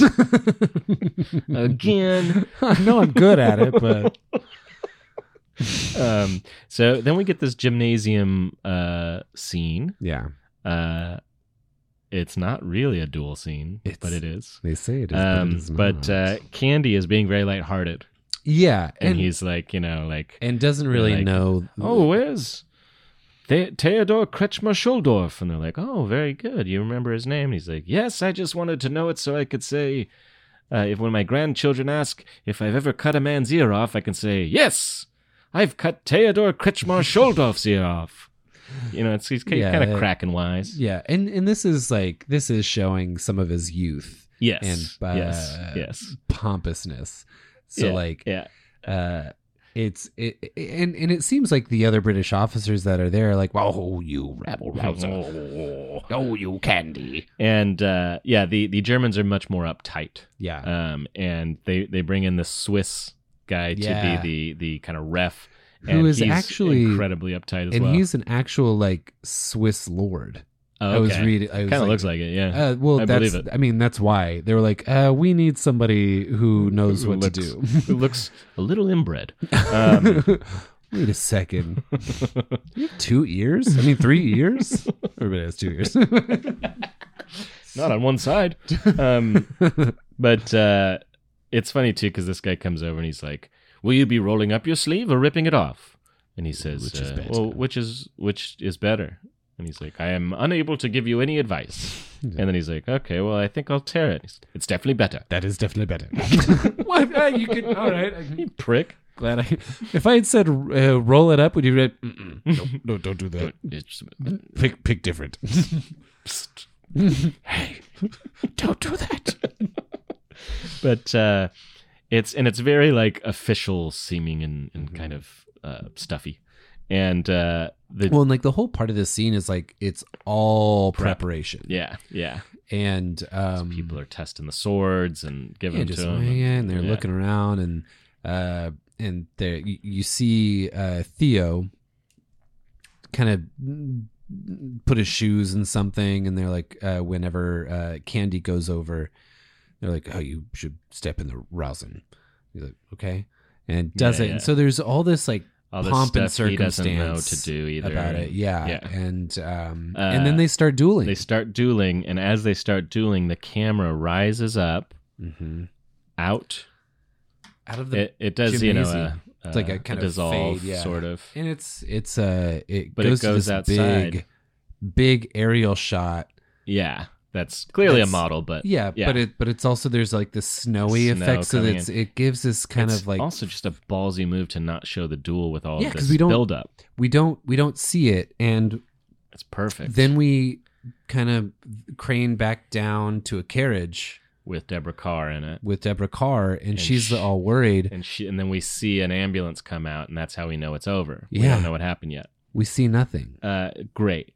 And also, it's it's partly uh, it partly inspired the scene in Raging Bull, Yeah. in his big fight, yeah where it- Scorsese it, goes up. loves this scene Oh, I loves it. he's like the the guts Yeah, he's like I didn't know you could do that yeah, yeah. Um, so he goes to the hospital. Um, he has uh, it, it's kind of a draw, it seems. mm-hmm.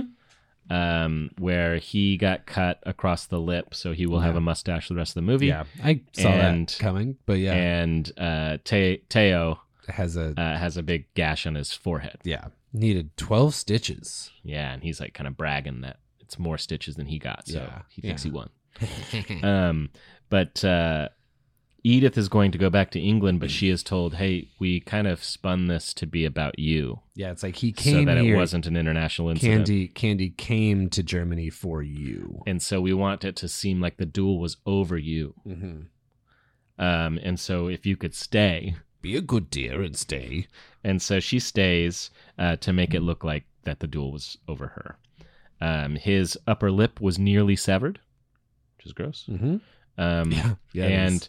the nurse, it's funny because they're kind of keeping all of the secret, and so she thinks that he fell through some window, right and that there's another guy who fell next door. What a There's- they're coincidence! so lucky too Um, and oh, we get that great scene where Deborah Carr comes in, and he is—he's got his bandaged Yeah. face, oh yeah, and he's just doing funny hand gestures and stuff to communicate to communicate that like Uh, he wants her to write a letter to his aunt and Yeah. all this stuff. Uh, it's very fun it's it's pretty fun. playful. Um, but uh, you know, then we kind of get this sequence of hospital life, yeah and uh, it's funny we get this scene where uh, British and German soldiers are both trying to enter a doorway, yes but neither yeah. will let the other one go, f- or neither will go first. yeah but they're like trying to like, be like oh you know you you No, go you. Oh, I No, can't. What did he say? I think he wants you to go first.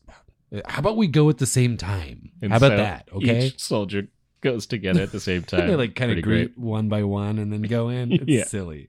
and then we kind of get this this whole these series of scenes of building a relationship with Edith and Teo, Yes. who who comes over um, for a card game at and, some point. And Edith and Teo seem to hit it off right away because she speaks some like Some German, yes. and they're able to communicate. And he Yeah. knows I don't know who two. the other woman's supposed to be. I figured it was a translator, but I guess I I, I don't know. Yeah, well, that woman who they play cards with is Ursula Jeans, who is Hmm. um, Roger Livesey's wife Oh. in real life. oh wow. Okay. Um, Teo is still learning English. Yeah, he knows, only two knows- phrases. He knows very much and not very much. Not very much.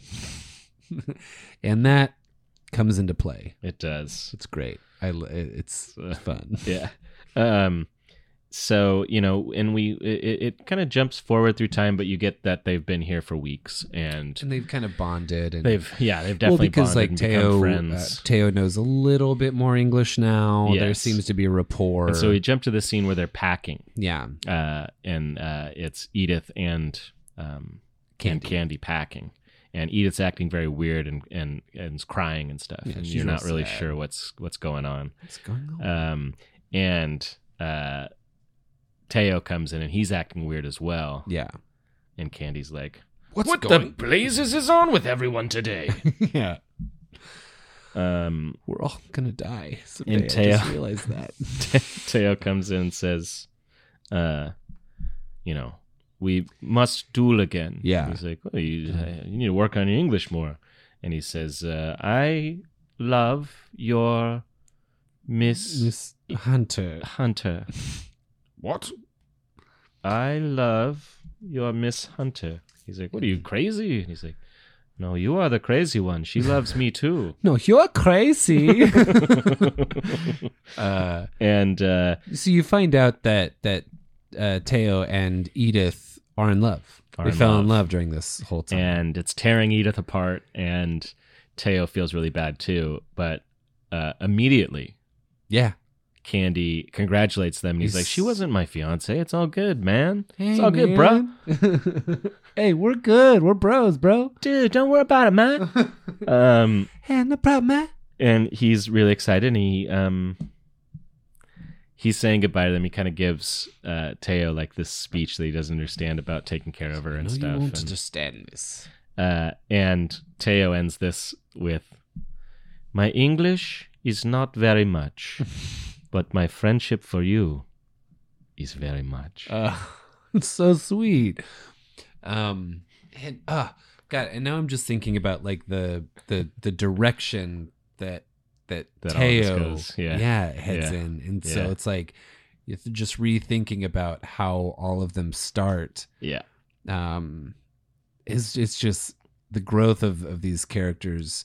You can argue that Candy doesn't really grow a whole lot, but he he would say that yeah Yeah, he yeah. literally says it at the end yeah. Yes, no, right, he does yeah but you but he but he does he does oh he You totally know? he totally changes by the end yeah, Yeah. um all of them do Yeah. well not edith she dies um but well, that's a pretty big change if you ask me going from She's yeah, all alive at the beginning. yeah her character developed from being alive to being dead that's a huge l- jump in present character. to non-present. yeah so that takes a- that's a lot it takes a lot of range from an actor But on his way back, Candy realizes how much he loves Edith, yeah and he uh, he then goes back to that foreign office, gets chewed out about how much he cost them by going to Yeah. Berlin, and he shouldn't have. Uh, almost caused an international incident. Uh, arguably did.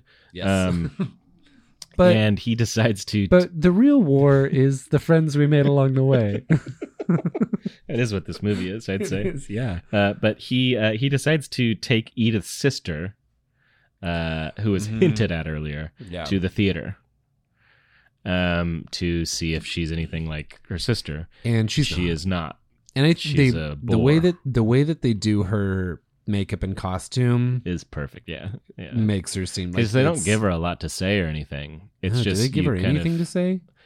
it's Like- a couple lines here and there Yeah, it's- uh, but as they're it's- sitting but yeah, more lines are given to his friend up in the balcony yes. Uh, Um, who's the same friend that we met at the beginning Yes. in the bathhouse? yes it's funny Who's too now because he married. he gave him opera tickets at the beginning Right. and now he's marrying the woman Yes. Yeah. Yeah. Who? Yeah. uh but uh anyways she's very lame Yeah. and so uh, he goes home alone. Yeah. He goes to his aunt's house. Uh, yes, and she's always wanted him to live there with her. She's got all this space and all this Big stuff. house. uh, and he ends up inheriting that house. Yes. Um, but uh, Candy is talking to her, Mm-hmm. and uh, and she's a pretty sassy old lady. Love her. Uh, and I'm sad we she's- only get this one scene with her. yeah, yeah. But and he's kind of realizing how much he loves Edith, Yeah. and she's kind of consoling him, and uh, she says something about how empty the walls are. yeah. and then we get this pretty funny cut. Yeah. This, Uh, and this is it's a, time, series of cuts. This is a time jump montage. it is, kind of. but it's also so fucking clever too. And Yeah. like, um, this wasn't a method used in mainstream film. It seemed very Jump cuts. experimental. Yeah. um, and this sequence of these, uh, so it's a series of animal heads so we hear how popping much up. he likes hunting. on the wall. Yeah. yeah. And so he's going through and killing all of these animals, um, many of which now are um, endangered. Um, Yeah. Uh, I don't know how they got that way. Um, but what's what's what's it's- Mm-hmm. interesting time jump wise is they'll show an empty spot on the wall and you'll hear a gunshot and the animal head will appear on the wall, It'll but have then a year. it'll cut to the sign that says where it was shot and the year. yeah. So you're getting this uh, flipping calendar mechanism. Yes. Yes. um, but it's through uh, something that the character is doing. well, it's pretty brilliant. And this scene, it was shot by a secondary unit. Mm-hmm. and uh, a young man named Jack I Cardiff. was like, now, s- now, now, who would be shooting this uh, sequence? Jack Cardiff, who now is one of the uh, most uh, famous cinematographers of yes, all time. and uh, in a lot for the stuff he does with Powell and Pressburger. Yes, yeah, Um, and next week we will get to see some of his work with the Red Shoes. yeah. But um, he shot this sequence, and Michael Powell was so impressed that he said, "I w- w- do you want to shoot my next picture?" Yeah. And he was like, "Uh, yeah." Yes. please. Uh, but what's really cool too is it's time passing through these animal heads, and then it pans over to the um, the uh, fireplace Yeah. mantle, and it has this uh, German hat from World War Right. One, and it says Hun Yeah. Flanders 1918. yes. and then I'm guessing we must jump back a Yeah. little bit Right. uh, to World War One Yeah. and he's uh, with his driver Murdoch. Uh, Murdoch is a, a funny character. He's uh, Scottish, Yes. and uh, he is uh, I forgot the actor's name, but he ends up playing um, in a, a notorious sitcom in England called Dad's Army, um, and he's he's one of the stars of Dad's Army, uh, Oh. which is about the uh, home guard during World War II. Oh, interesting. So it's okay. kind of funny towards the later when he says, Yeah. "I've joined the home guard," and it's kind of this. Um, it's not a reference because he wouldn't do it yet, No, uh, but it's just a fun coincidence. that's funny. Yeah. um, but uh, his driver Murdoch uh, is kind of this dipshit, but he's funny, and And he's sincere too. Yes. I like him. Like he's, uh, yeah. uh, so they they stop at this. You know, it's World War One, and it's everything's mud, and you know he goes to this There place was, where they've uh, got these prisoners. I I know that this when we get this switch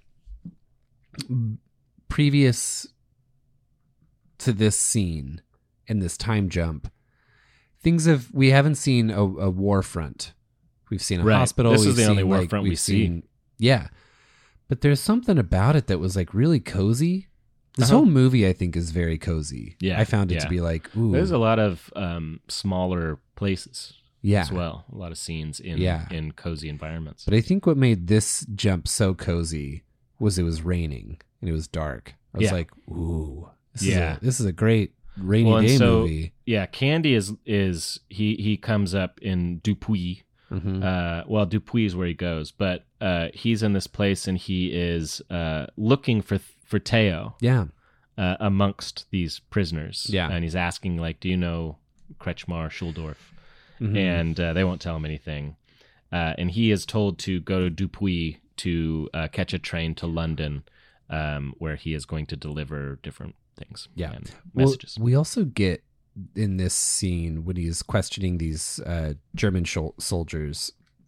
We get this idea that uh, uh, again, this recurring idea of different tactics that he doesn't agree with because he's like, Yeah. "We won't use the same tactics tactics to get you all to talk, Yeah. but believe me, we have our own."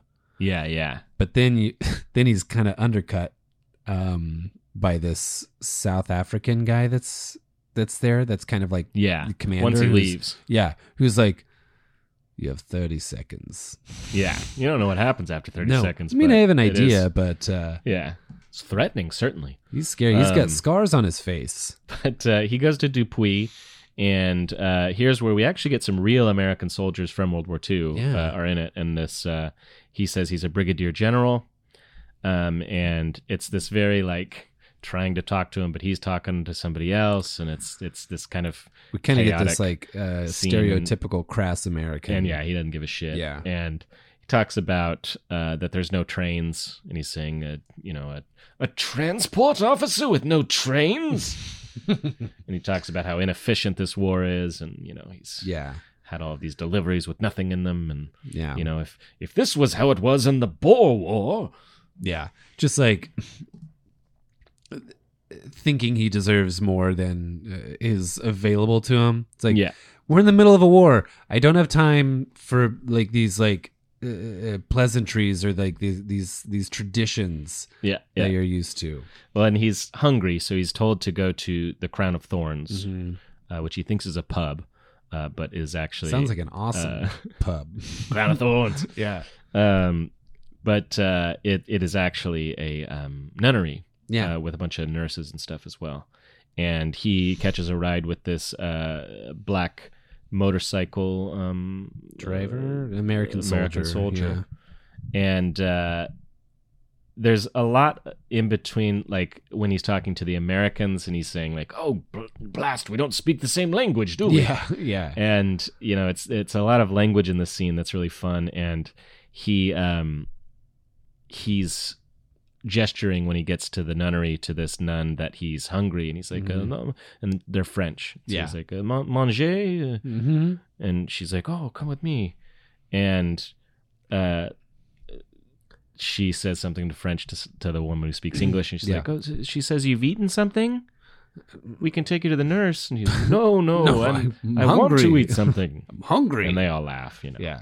And uh, as he's walking to the table, he sees this nurse that is Deborah Carr, Yes. uh, and uh, he's like, "Oh," and he's and like, he's m- just taken in by- mystified. Yeah. yeah.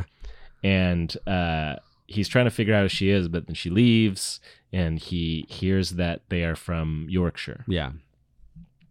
and uh, so he's got that in his mind. Well, I know where I'm going. And uh, then we get this next scene where he's talking to um, to Murdoch, his Mhm. driver, Yeah. and he's saying like, "I saw a woman who looks exactly like her," Mm-hmm. and Murdoch's like, "Uh, "She must have been a very common type of girl, sir." And Yeah. he's like, "What?" mm-hmm. He's like, Well, you've seen her. You've seen a woman who looks like her everywhere we've gone. Mm-hmm. I didn't catch this line Yeah. on first viewing, and I was watching something that mentioned it. I was like, ah, Yeah. Yeah. Pretty because brilliant. it tells. It's very telling. Yeah. Of, yeah. And I how love he that views line. her, She must be yeah. really common. yeah. um, and he, uh, while he's talking to Murdoch, he gets this message from another soldier who comes, and uh, it is a uh, letter saying that there's been an armistice. Yeah. Uh, this was our clip at the Mhm. beginning. Yeah. and uh, it's it's this this you know fulfillment of what he thinks about the world that they won because they're not scumbags and they Yes. won because they fought correctly Yes. uh, that uh, right is might and, yeah, which and- is I think one of the grossest lines uh, in the entire movie. I was like, Ugh, nah, I don't like that. um, but what what happens is like they they're they're very close to the uh, to ten o'clock, which is the when when the peace starts, yeah the armistice starts. Yeah. and uh, they go through all this and things kind of get quiet, and you just hear this bird start singing yeah and then they the look camera off kind at of it. pulls out, Yeah. and then we go to Yeah. our next scene. slightly cheesy but I like it. I thought it was a little cheesy, but I was also Yeah. like, I'll allow it. Yeah, I'll allow it, guys. Uh, and then we get this kind of quick, quick cut, like post-war peacetime. Uh, there- it, they show it in a factory of uh, Textiles. of textiles, and Yeah. it's really interesting because they know that they're using Technicolor, Yeah, um, which makes this because it's this woman putting on these colorful threads yeah, uh, and all of that is just about that during the war there were no colorful threads everything was khaki Yeah, um, and so uh, you know that's very telling, especially for a, a modern yeah, uh, audience there. Um, but uh, and he is there with uh, this woman, Deborah Carr, mm-hmm. uh, and she is now Barbara Wynn, yes, um, and these two dogs, which are Michael Yes. Powell's dogs, Eric Aw. and Spangle. aw, Eric, Uh, Spangle. Nah, I don't like that one. Eric, Eric is a great dog's name. yeah, it's really good. Eric, Eric, did you poop on the floor again? Um, and uh, this is the first time we also get Candy saying that he's kind of lost without a war. He's- he's, a soldier and he doesn't know what to Right. do It- at any other time. yeah, And it's like, yeah, well, imagine that your whole country bought a bunch of weapons and then just continually get into wars so that they get to use these weapons and the infrastructure therein of weapons companies. I'll think Wouldn't that about. be awful? I'll think about it. Some kind of military industrial complex or something? I've considered it. That'd be awful. Um, Sounds great to me. so he is marrying this Barbara. Um, it's very romantic. It's not like a. No, it is. It's not a consolation marriage. Yeah, and they they we do get this scene uh where they're just alone together on Yeah. their land where they're very like cuz like he's worried because he does look and is older. Yeah, he's 20 years older than her, they say. Yeah.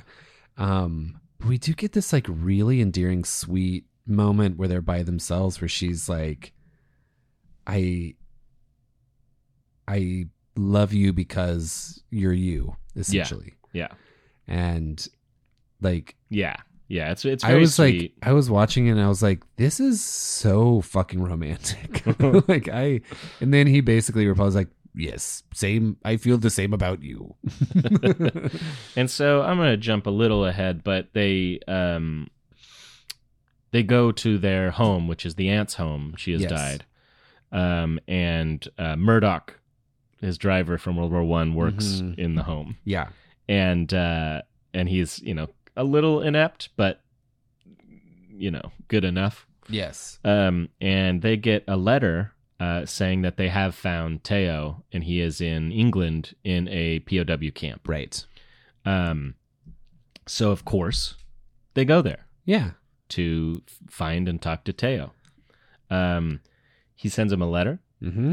uh, and he's there, but they Yeah. walk out a letter to him and it basically it just said like hey i'd love to see you Very much. very much very Like, much yeah, and- underlined yeah. As an And- inside joke to it's it's brought to Teo, and he kind of laughs and then gives it back and doesn't get up. And it's like, what the hell? like, do you want to? Re- do you have a response? He's like, no. no. And so he doesn't come, and so he decides to go out there to Talk to him. talk to him. Yeah. And he says, "Oh, Teo," and he sees him, and Teo just walks away Yeah. with his fellow soldiers. Right. And uh, it's this very hurtful moment for for Candy. Mm-hmm. He doesn't really understand it. And later on, he gets a call at home, and it's Teo. Yeah. And he's leaving London, and uh, you know he's going back to Germany, and so he, uh, Candy invites Teo over Yeah. for dinner yeah. uh, that he's having with several other people. Right. Um, and he's saying, "Well, whoa, whoa, what was going on at the camp?" He says, "Oh, I was a silly fool." But the truth is, like, he wasn't really.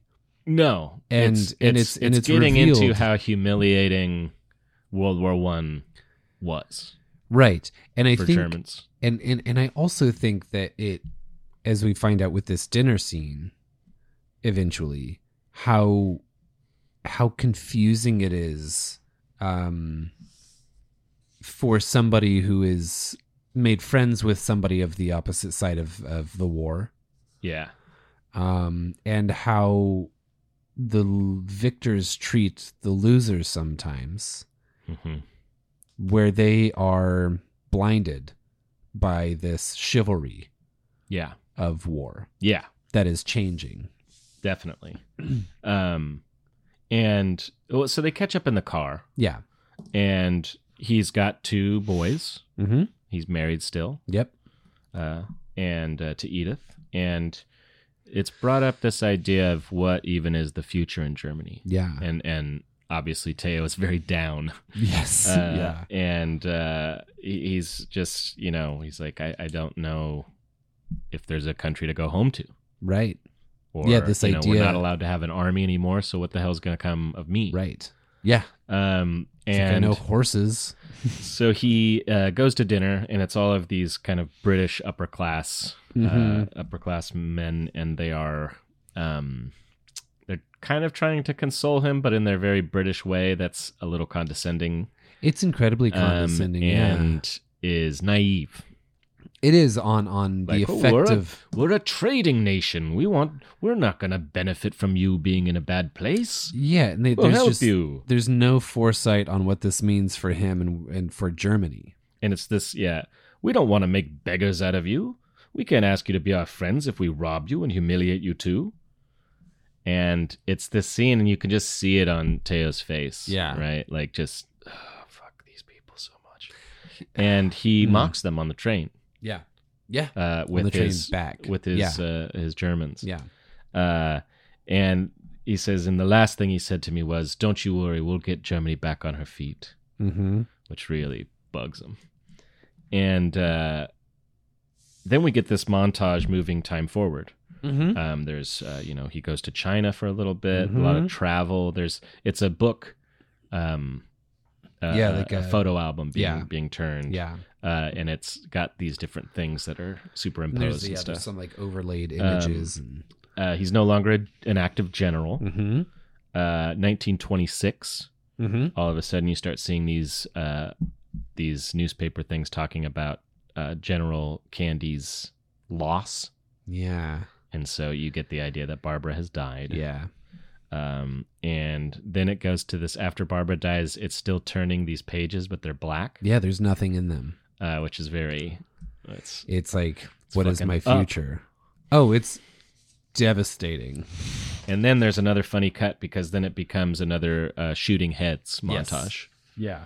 I love Because that band, the that's- Shooting Heads. That's the shooting heads. Uh, But yeah, but it's, it is funny every time they do it because it's this kind of uh, it is like this like Buñuelian escape. kind of cuts, Yeah, like because they're, experimenting. But they're yeah, and that but it's it's this he does it to escape every time something bad happens. yes, is going to. I mean, Every time Mm. when he's there's- heartbroken, he when takes it there's- out on some animals. when well, and also when there is no war, he goes to war with nature in a way. yeah, and, and goes to that's hunt, true. That's You interesting. know, yeah. yeah. um, I mean, it's all he knows. it's all he and knows. he's it's and he says as much throughout the entire movie. It's true.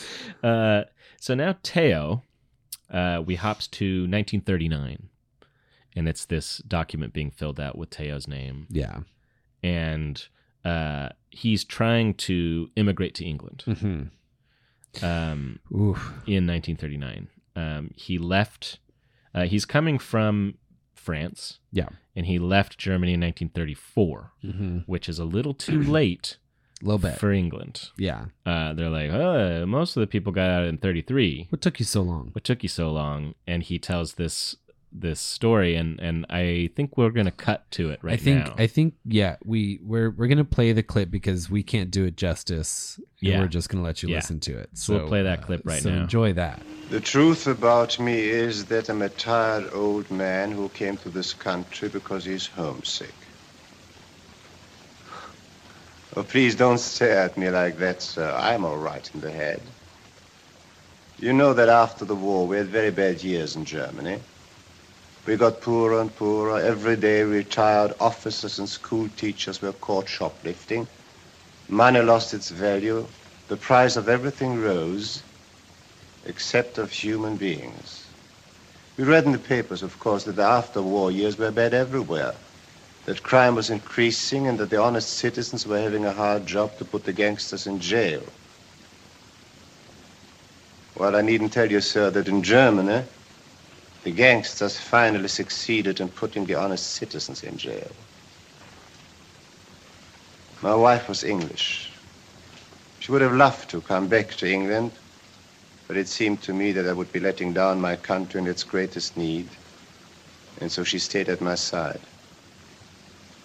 When in summer 33 we found that we had lost our children to the Nazi party, and I was willing to come, she died.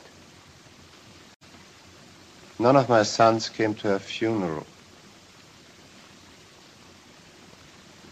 Heil Hitler. Fantastic. Um, I, I And that it- goes it, it goes, on, on so much yeah. longer, and it's one take, Ah, and it's And I it's just- glorious. I think it's I, and it's this is so beautiful. much Emmerich Pressburger talking. This is Yes. his message he wants to say. This is this is uh, autobiographical. Yes, yes, and you know that his children are Nazis. He doesn't have a connection to them. Um, the meeting itself isn't going particularly well. No. Um, he gives this speech, and it's it's it doesn't really do that Well, much. But and part of it is like the the speech is not for the audience, but for him, it's undercut because this immigrations officer is like, "Well, if you know this Colonel Candy so well, where is he to vouch for you?" And right then, he yeah, comes in. yeah, Candy comes in and just enthusiastically vouches for him. Yeah, Um, it's a very sweet. It feels good, it's a, it's, but it's, yeah, still it's kind of a- melancholy. um, just because of Teo. uh, Teo's still. I mean, Teo's also pale. He's very pale in this in this third. Well, he's this lost. last third. He's lost so much more he's than a- candy. yeah, and he is a sad, sad man. and and a lot of this movie, uh, one element to it at least is loss. Yes, for sure. Um, and but but we And- don't. yeah, I mean, and he lost his wife. You know, they both lost a Deborah Carr.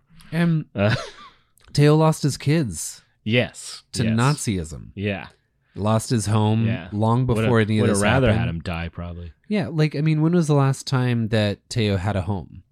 They met during Yeah. the Boer War. Yeah. They were home for a little bit, but Well, that and this is didn't 39, last. and if he left in 34, so it's been at least five years just meandering around right? France. And he doesn't he doesn't recognize the Germany that he went home to. And part of that speech is he feels that England is his home, Yes, yes, yeah. He goes into how much he loves England. right? And he's being rejected, Yeah, yeah. Um, at least at the moment. and uh, next uh, we jump a little bit forward, and Candy, um, who also now he looks like from the beginning. Mm-hmm. Um, he is uh, bald, fat, and uh, has a big walrus mustache. Um, but uh, they're having dinner, and he's like, "Well, why don't you stay later?" And he's like, "Oh, well, there's a curfew for Mm-hmm. enemy aliens, which is what he was classified as, also Pressburger, um, as we said before." um, but uh, they're having dinner. He's been um, Candy has been moved to active duty since Yes. World War II has broken out hmm um, and he admits in this scene uh, to Teo that he always loved Edith, Yes. and he never got over it. And he's Right. saying, "But you were so happy for us that day," and he said, "Well, I didn't know then. Yeah. I knew And when and, I." and you also know." he was happy. he was, yeah, yeah, yeah. yeah, That, that wasn't a lie. I do wish he said that a little bit. I do. Yeah. um, It's like, but well, I was happy for you, but it wasn't Um, until after. but uh, he's saying he never got over it, and he's saying that um, he says, you know, "Eh, perhaps she would be my ideal if I was some sickening long-haired poet. Um, you are, dude. All that hair's in your mustache. You long What's funny poet. too, because Michael Powell is obsessed with poetry. Yes. he injects it as much as he can Mhm. into everything he does, Yeah. but so much it doesn't fit, so he doesn't do Right. it. Yeah. Uh, Which but is he fits in quite a few in um, matter of uh, life and matter death. of life and death. Yeah. yeah. Um, it has David Niven. He's about to crash at the very beginning, Mm-hmm. and he's saying uh, he's talking about what heaven might be like, Yeah. and he's like, uh, you know, and it's exactly like here. Well, or what up here could be if we listen to people like Plato and Aristotle and Jesus.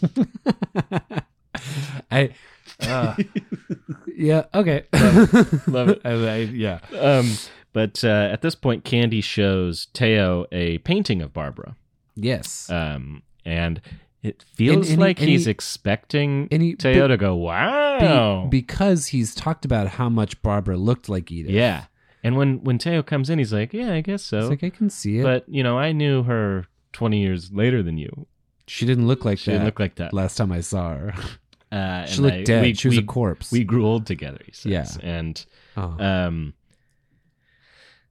It's interesting though, because it makes me think that it doesn't look like her to him. Yes, no, it. I, I don't think it does. I mean, but we I think do it get does, one in a but it's- second. Um, but also, I love that Teo says, "What a, what a strange place for such a lovely picture." because it's among all these heads. It's among all. It's in his headroom, yeah, and uh, Bar- he says like Barbara wanted it in here, and he says, "All my stuff is here." this is where all my stuff is. what do you expect? I love that for some reason. Just felt like such a like modern. Like, it this does. is my man cave. Well, my TV's in here, and Uh, and he says uh, that she died while they were uh, out, like on a trip, and Mm-hmm. um, I really like this line because it's very telling, and it's almost a, it's almost a Colonel Blimp joke, but he says, uh, "Oh, it must have been awful for your wife to die in a foreign country," and Candy goes, "It wasn't a foreign country; it was Jamaica." Brilliant. well, and like even at that dinner scene earlier, Yeah. he's introducing everybody, and all of them are like lords of all of these colonies that the British Empire. Had. Yes. Yes. Yes. Which is also Southern like- Arabia. Yes, uh, like Yeah. the unnamed king of Southern Arabia. Yes, yes, yes. and like like one of them is the the Fucking- Duke of Jamaica or something like Yeah, that. But yeah, it's like it's like ugh, gross. um, and at this at this point we meet his driver who he's hired uh, Yes. from 700 different women and he found her, and it's Deborah Carr again. Yes. Um, she is uh, Angela Mm-hmm. or Johnny, as she Johnny? likes to be called. Yep. Or Matahari. Matahari, if her boyfriend has a say. Spud. Spud. Uh, Hey, the name's Spud. Spud. um, but uh, her boyfriend is in the home guard, Spud. And uh, as they're driving, Teo is talking to her for a while, and then he sees her face, She turns around. and he is He just gets it. struck. Yeah, yeah. and he's he like, "Ah." kind of "Ugh." smiles knowingly, like, "Oh man, like he found her again." Well, yeah, because like part of it is like he just saw the picture of young Edith or Barbara, I guess, Yeah. who Yeah. and so he's got that image in his mind. He's like, okay, we were just talking about Edith and then he talked about Barbara and now I see this new young woman who looks exactly and he's that just old been cad. but he's just been like the thing about Candy is like he's continually chasing the past Yes. Yes. throughout Yeah. this whole movie. Absolutely. Um, okay, so now we jump to this uh, BBC broadcast where he is going to give this speech about. Um, we don't know what the speech is about yet, Right. um, but we do see him come in.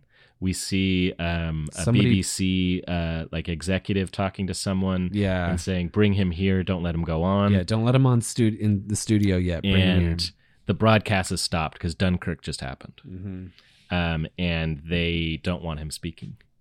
And so they also take away his general active status. Mhm. And so now he's like, he doesn't know what to do with himself. But we'll get there in a second. The BBC doesn't take away its general active No. status. No, they don't have that power uh, yet. This Um, is the BBC, and we've taken away your generalship, this is the BBC. um, and you are no longer a general. but uh, what part of his speech um there there we cut to the house and Mm-hmm. it's uh it's teo johnny and uh, murdoch Yeah. and they're all standing around they're there to listen on the radio for his address Yeah. his speech and they listen and then it doesn't play and they're like what the heck and The heck? the heck and uh teo's like i'm not surprised i read his speech Yeah. it's not they're not gonna air that There, there's no and he way. says they he said that he would rather lose than stoop to the Nazi level in it, and uh, so he comes back and he tells him it's been canceled, and and then Murdoch says you've gotten a letter, Mhm. opens the letter, and this is the letter saying that he is retired now. Oh, okay. Hey, you're retired. Um, I. Oh, yeah. Okay. Whatever you say. and uh, Teo now gives him a talk about his methods and that He knows If- how to give a speech. if you don't fight the Nazis now. All we will know is Nazi methods. Yeah, if you don't stoop s- to some degree to their level, the only thing that will be left are Nazi methods because you will lose, Yes. and they will impose that on everyone. Right. And and like it's almost Teo sees because he's seen it already firsthand. Yeah. But he sees the he sees one that there is that this is a different war. Yeah. This is a war for everything. Well, and he's seen he's seen them laugh at Englishmen and call Yeah. them weak and decadent, and you know he knows that they're being used, and he doesn't Right. want that. Right. Um, and he says, uh, you know, this is not a gentleman's war. This is against the most devilish idea ever created by a human brain Nazism. Well, and at the at the beginning when they're talking about making it like a real war and um, during these like war games, Yeah. they bring up Pearl Harbor. Yes. where Yes. it's like we'll use the same just like tactics. Pearl Harbor. Yeah, it's like, oh yeah, that's right. This was a f- every war is fucked up. This is real fucked up. yeah. Yeah. Um, um, although we just talked about how the how World War One was just playing with new toys of war. just use the mustard gas. Let's see what this does. oh, poison. But Um, uh, you know, but, then we uh, drop a bomb, couple bombs. Yeah, everything's solved. Done. No more war. Take Yeah, that, right. civilians. Um, should have been standing there. Uh, Shouldn't have been in Japan. uh, also, at this point, he asks uh, Deborah Carr, Johnny, um, and uh, and she agrees that he can't. They can't fight Yeah. fair on this. Right. Uh, too much is at, at hand, and and she also is the one who comes up with the idea of of him joining the home guard and bringing his expertise to the home guard, Mm-hmm. Right. Because that's the first line of defense in England. Yes. Uh, and uh, Murdoch comes in and hears home guard, and he's like, "Oh, I was gonna tell you." Just kind of squeaks in. yeah. Yeah, I joined the home guard. He thinks they're talking about him. yeah, yeah. Oh, that's right. I joined the home guard.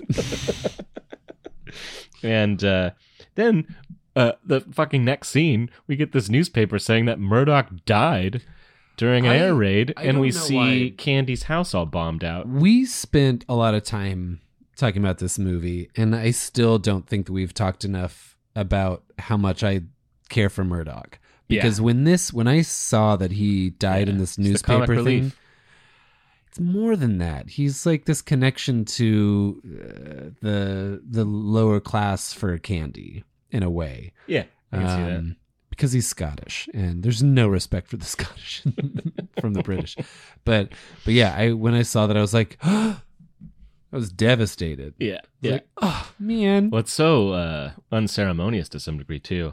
all of the deaths are. Yeah, that's all true. of the deaths are that's true. There's no death scene. newsreels or, or uh, like obits. There's no.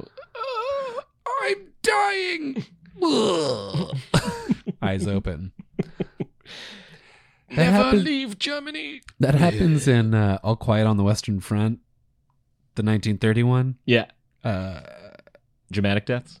well, there's a dramatic death where uh, a Frenchman dies with his eyes open and kind of a smile, and it's devastating. Oh God, I haven't seen the original. Um, Pretty good. So uh, next we see Candy on these uh, magazine covers for the Home Guard, and it's kind of extolling his his virtues as Yes. a you know oh General Clive Candy. This just in. this just in: Hitler still being a butthole. I thought you'd talk about candy. oh yes, and candy, whatever. Yes, candy, and- as well. And candy's tasty. What do you want me to say about it? We're not at the ads yet. Um, but Bad he's read. he's basically teaching the home guard how to how to do war in there. Uh, and then we hop to them preparing for the war games at twelve. So we've we've looped back to the beginning. We're at the beginning, and we see Spud with Johnny, and Spud is telling her his plan. She's like, you can't do that. And yeah, she's like, "Well, you heard where he was from me, and, like you're using me." And he's like, "Well, anything during war." Fuck you, man. It's weird because like they they do this kind of chase thing around the cafe, and it's It's pretty playful. Playful? yeah, I don't. Yeah. the whole thing remains playful. I think, especially with Johnny. Yes. She is the most lighthearted version of Deborah Carr. And she's the most youthful, and like you were saying Yeah, before, she makes it's faces and because- stuff. Yeah, it's Yeah. because like she's and she's a little, um, especially when she's driving Teo. Uh, going back a, uh for a second, she's almost a little crass, yeah, yeah, like being like, "Bah, "It's fucking light." yeah. She didn't say that, but It's cocksucking light. this motherfucking cocksucking light. Can you believe this, dude? um, but then we get this chase. Spud falls, um, and uh, she is trying to get to the bathhouse first to warn Candy, but she can't go in because she's a woman. yes. Um, and uh, we we show some sides of the same scenes Right. that we've already seen, which is really cool. I love I love that. Yes. Yeah. Um, and then we hop straight. We we don't see the confrontation again. We Right. just see him talking to them and saying, "Well, you can't leave until six.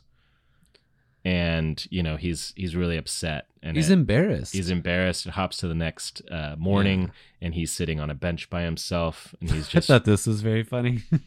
he's just he's got his like weird military bamboo cane yeah that's usually meant for beating.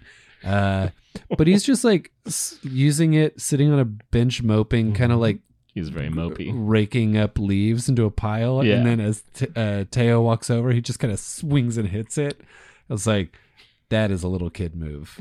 And that's uh, so funny. Well, and it's funny because Teo comes up and he's talking. He's like, uh, "Yeah, I heard what happened. It's a dirty trick, but I can't help but feel like it's funny." He says, "That's the problem. It is." Um, and so there's growth. there is growth, but he's still really upset, and he's Yeah. talking about like what'll happen to the boy. You know, what'll happen to Spud? Like he's gonna be, he's gonna have to talk to this Right. tribunal and all this Yeah, stuff. yeah, And- yeah. and as they're standing there, uh, they like get up and look at the water, and Candy is saying, you know, I don't want the boy to get in trouble. I think I'll invite him to dinner instead.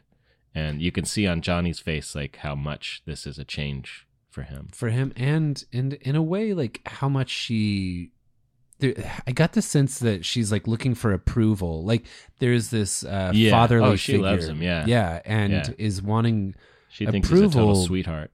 well she's wanting approval uh from candy of spud Yeah. because there's a moment where i Yeah, think teo yeah. is like it's your fiance She's like, he's not my fiance oh boyfriend Yes. Yes. Um, so there is this like, there's this endearing relationship that that Candy and Johnny have. Definitely, definitely. Well, and he he kind of at this point really gets the perspective of it all because he he says this and he says, uh, "When I was a young chap, I was all gas and gaiters with no experience worth a damn. Now tons of experience, but nobody thinks I'm any use." And you know he he's coming to terms with that to some. I mean, he's very he's in mourning yeah. of his own use Yes. but uh, the biggest thing is then the men march by. And we They're- don't they're see it. pl- We just no. hear it. We just see them, and we see Clive kind of straighten up, and then he salutes them, and that. And that's the end. That's then we the cut end. back to We the cut tapestry. Back to the tapestry. and that's the end. Yeah. Um, really cool. Uh, I, uh, you know, Yeah. and it's a very um, So it's the a, it's a title propaganda. What end, I what yes. I what I will say is this: the title of this movie is "Big Fat Lie." there's no blimp. There's no blimp. There's no death. But I Of- like it as an archetype. Like this is how one Oh. becomes a blimp. Yes. Yes. Um, uh, that's not a fat reference. I like it when someone gets all fat like a blimp. no, but I do think that the I that- paired it with the whale. But I paired it with the Nutty Professor too. no, one. uh, oh, God. Uh, but like, um, I do, I do think that the ending of this is yes, it, it, it is a propaganda ending because it, it's, it is still But like. it's still it, it's it's the it's thing him that signifies his growth. because it's him saluting the future. Yeah. It's him saluting like, uh, yeah, I accept that Yes, yes, I'm done. yeah. Yeah. Um, I and give everything and- I can, but I and know that I'm, the- I'm old. and accepting and accepting the future, accepting that this is now the way that we need to do things. It's a Yeah. movie that I think most boomers should watch, but would miss, would totally misread. Yeah, yeah, You know, yeah. well, they would if It's they like, could get through it. hey, this this movie is saying like, yes, stand, get out of the way. you boomers! You boomers! Uh, But um, but I like this movie. yeah, it's I really thought it good. was really good. um, I get it now. Why Scorsese is like, yeah, I like it. He's like, I like um was a great my impression. favorite. Here's my Martin Scorsese. Um, I like movies. Um, so this was very controversial upon release for its sympathetic German portrayal, um, and uh, I think because of the portrayal of the British Army, it wasn't released in America until after the war, which is bizarre, but that's what they went with, um, and uh, with cuts.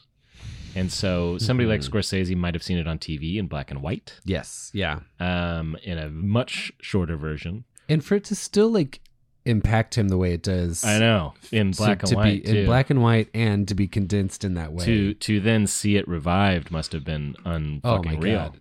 God. Um, but passionate fans did revive it, um, and you can really list a lot of people who are huge fans oh, of this movie. yeah, yeah, yeah. Um, but uh, instead of that, we're going to get into pairings. Yes, Wrap 'cause this we've- baby up. 'cause we've been talking about this movie for almost as long as the movie is itself, which wouldn't be the first time. But we're trying to yeah, I'm trying to be nice. I'm I trying guess. to think, Uh, be conscious of, I don't know. of, you know these. I don't know. if you like the long ones, just leave us a review. if that you says, like the long I like ones, the long ones. If you like the long ones, just tell us and we'll keep doing them. yeah, that would be a load off. Yeah.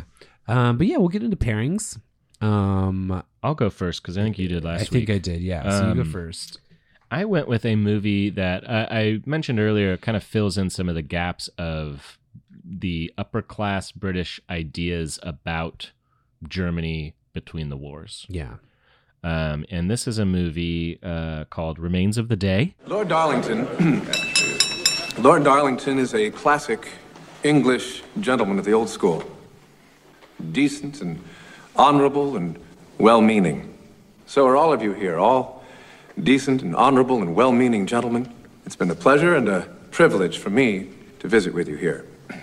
But, now excuse me, I have to say this. You are, all of you, amateurs. And international affairs should never be run by gentlemen amateurs. Do you have any idea of what sort of a place the world is becoming all around you? The days when you could just act out of your noble instincts are over. Europe has become the arena of realpolitik, the politics of reality. If you like, real politics. And what you need is not gentlemen politicians, but real ones. You need professionals to run your affairs, or you're headed for disaster. So I propose a toast, gentlemen, to the professionals.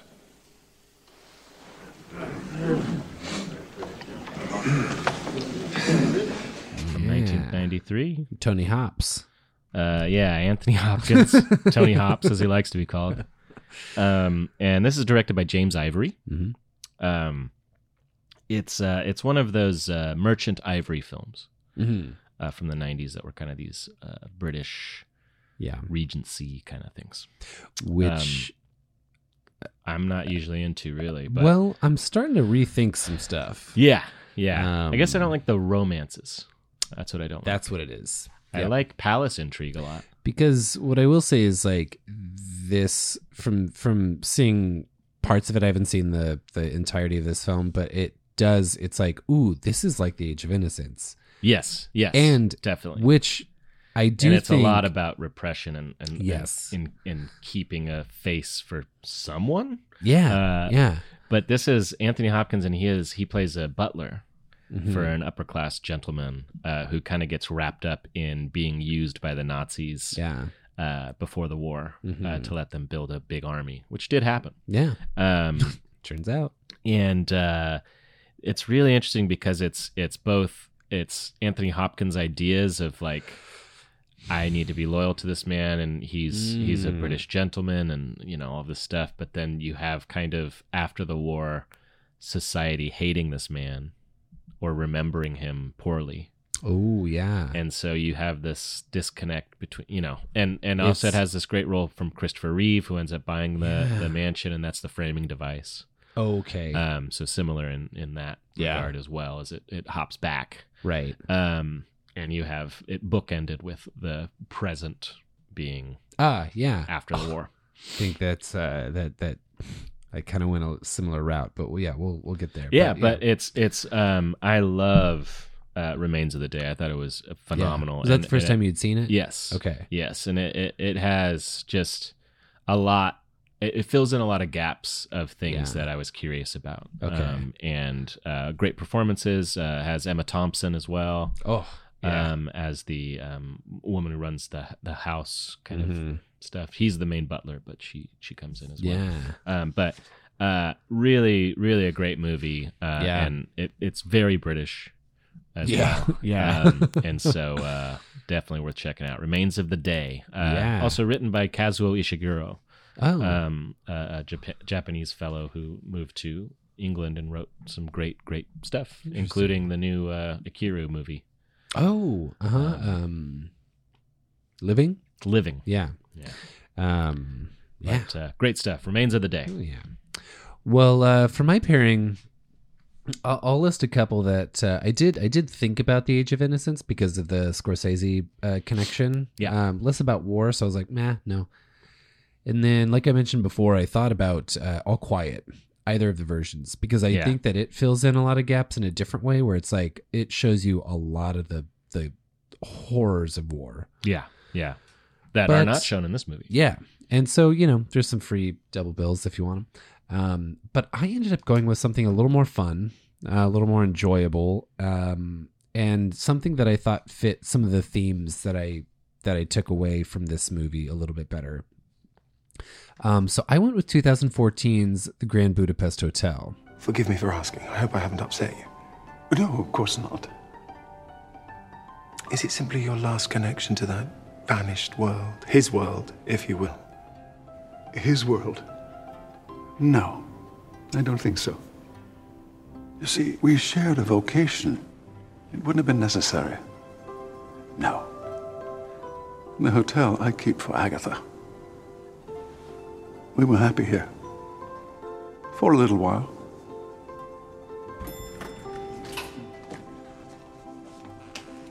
To be frank, I think his world had vanished long before he ever entered it.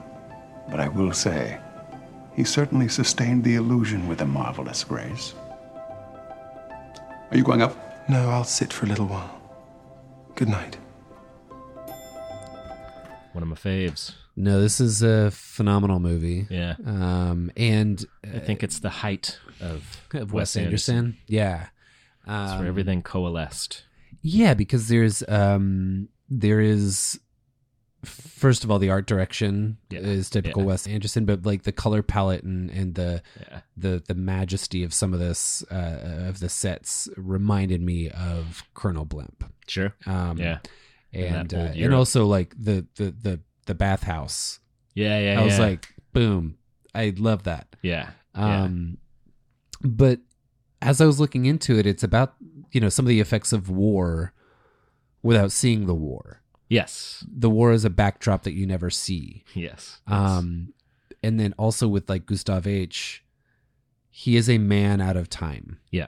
Um, who is It's all who about is used honor. to these? Yeah, he's Yeah. he's about honor. He is about respect and all of these Yeah. things that that just don't exist anymore. And he's trying to hold on to them as Yeah. as best he can. as soon as and he it gets doesn't- out of prison, he needs to spray himself with cologne. Yes, ex- yes, yeah. Um, um, and it's also got a, a, a similar framing device of like starting in the contemporary world and then hopping back and kind of looking at different um, time periods of of, of Yes. Yes. this legend of the Budapest Hotel. Yeah. Um, and uh, and it's also just like so delightful, and you get this like really wonderful buddy story. Um, Yeah. And this really beautiful romance uh, uh, where Saoirse Ronan Yeah. dies off screen. Yeah. Like you just, it just happens and you don't, Yeah. it's done in voiceover. Unceremonious. Yeah. Yes. Um, and so like as I was watching it, I was like, uh, "Yep, this is this is the double bill because this is just such an enjoyable Yeah. what like five or six hours or something." Um, yeah. Yeah. Well, Grand yeah. Budapest it's is not under it's not, two. Yeah, it's not super long. Um, it's close to two, but not quite. Mine's Um, longer than two hours. So Oh, mine yes, would remains be, of the day. mine would probably be five hours. Okay, but still, you Yeah, will have yeah. time. Come on. So just do it. Uh, so yeah, so yeah, so my my double bill is is uh, the Grand Budapest Hotel. hell yeah. So much fun. Um, so next week we will continue our Michael Powell, Emmerich Pressburger, Mm-hmm. s- uh, two episodes. What'll be interesting about that is uh, we'll kind of uh, since we already have some of the background, we'll probably like cover. We will have background, yes, yes, but we'll more be talking about uh, why Colonel Blimp was uh, left off the the list and why yes, the Red Shoes jumped on the list. Yeah, yeah, um, and kind of like the the sight and sound of it. Um, Mm-hmm. I mean, after talking about it and watching it, I have a pretty good idea. yeah, yeah, yeah. but we'll still But talk yeah, about we'll it. we'll talk about that next week, uh, and why yeah, Red Shoes is new on the list, yeah, um, which is probably more surprising than why this is left off. left off. I, I agree. Yeah, um, but uh, that'll be a lot of fun, and then after that we will have an episode where we rank our season, and then more excitingly, Ooh, you ready? present our top tens. which will be wrong. Oh, I can't. It's I've changed it so much. Yeah, it's not gonna. But yeah, Um, but it should be fun. And uh, but yeah, thank you so much for listening. And uh, we'll hopefully be in your ears next week. yeah, we will. Love you. Love you. Bye bye. Bye. This podcast was created by Spike Alkire and Jake Kelly. The theme song is by Breck McGough. Thanks. Thanks.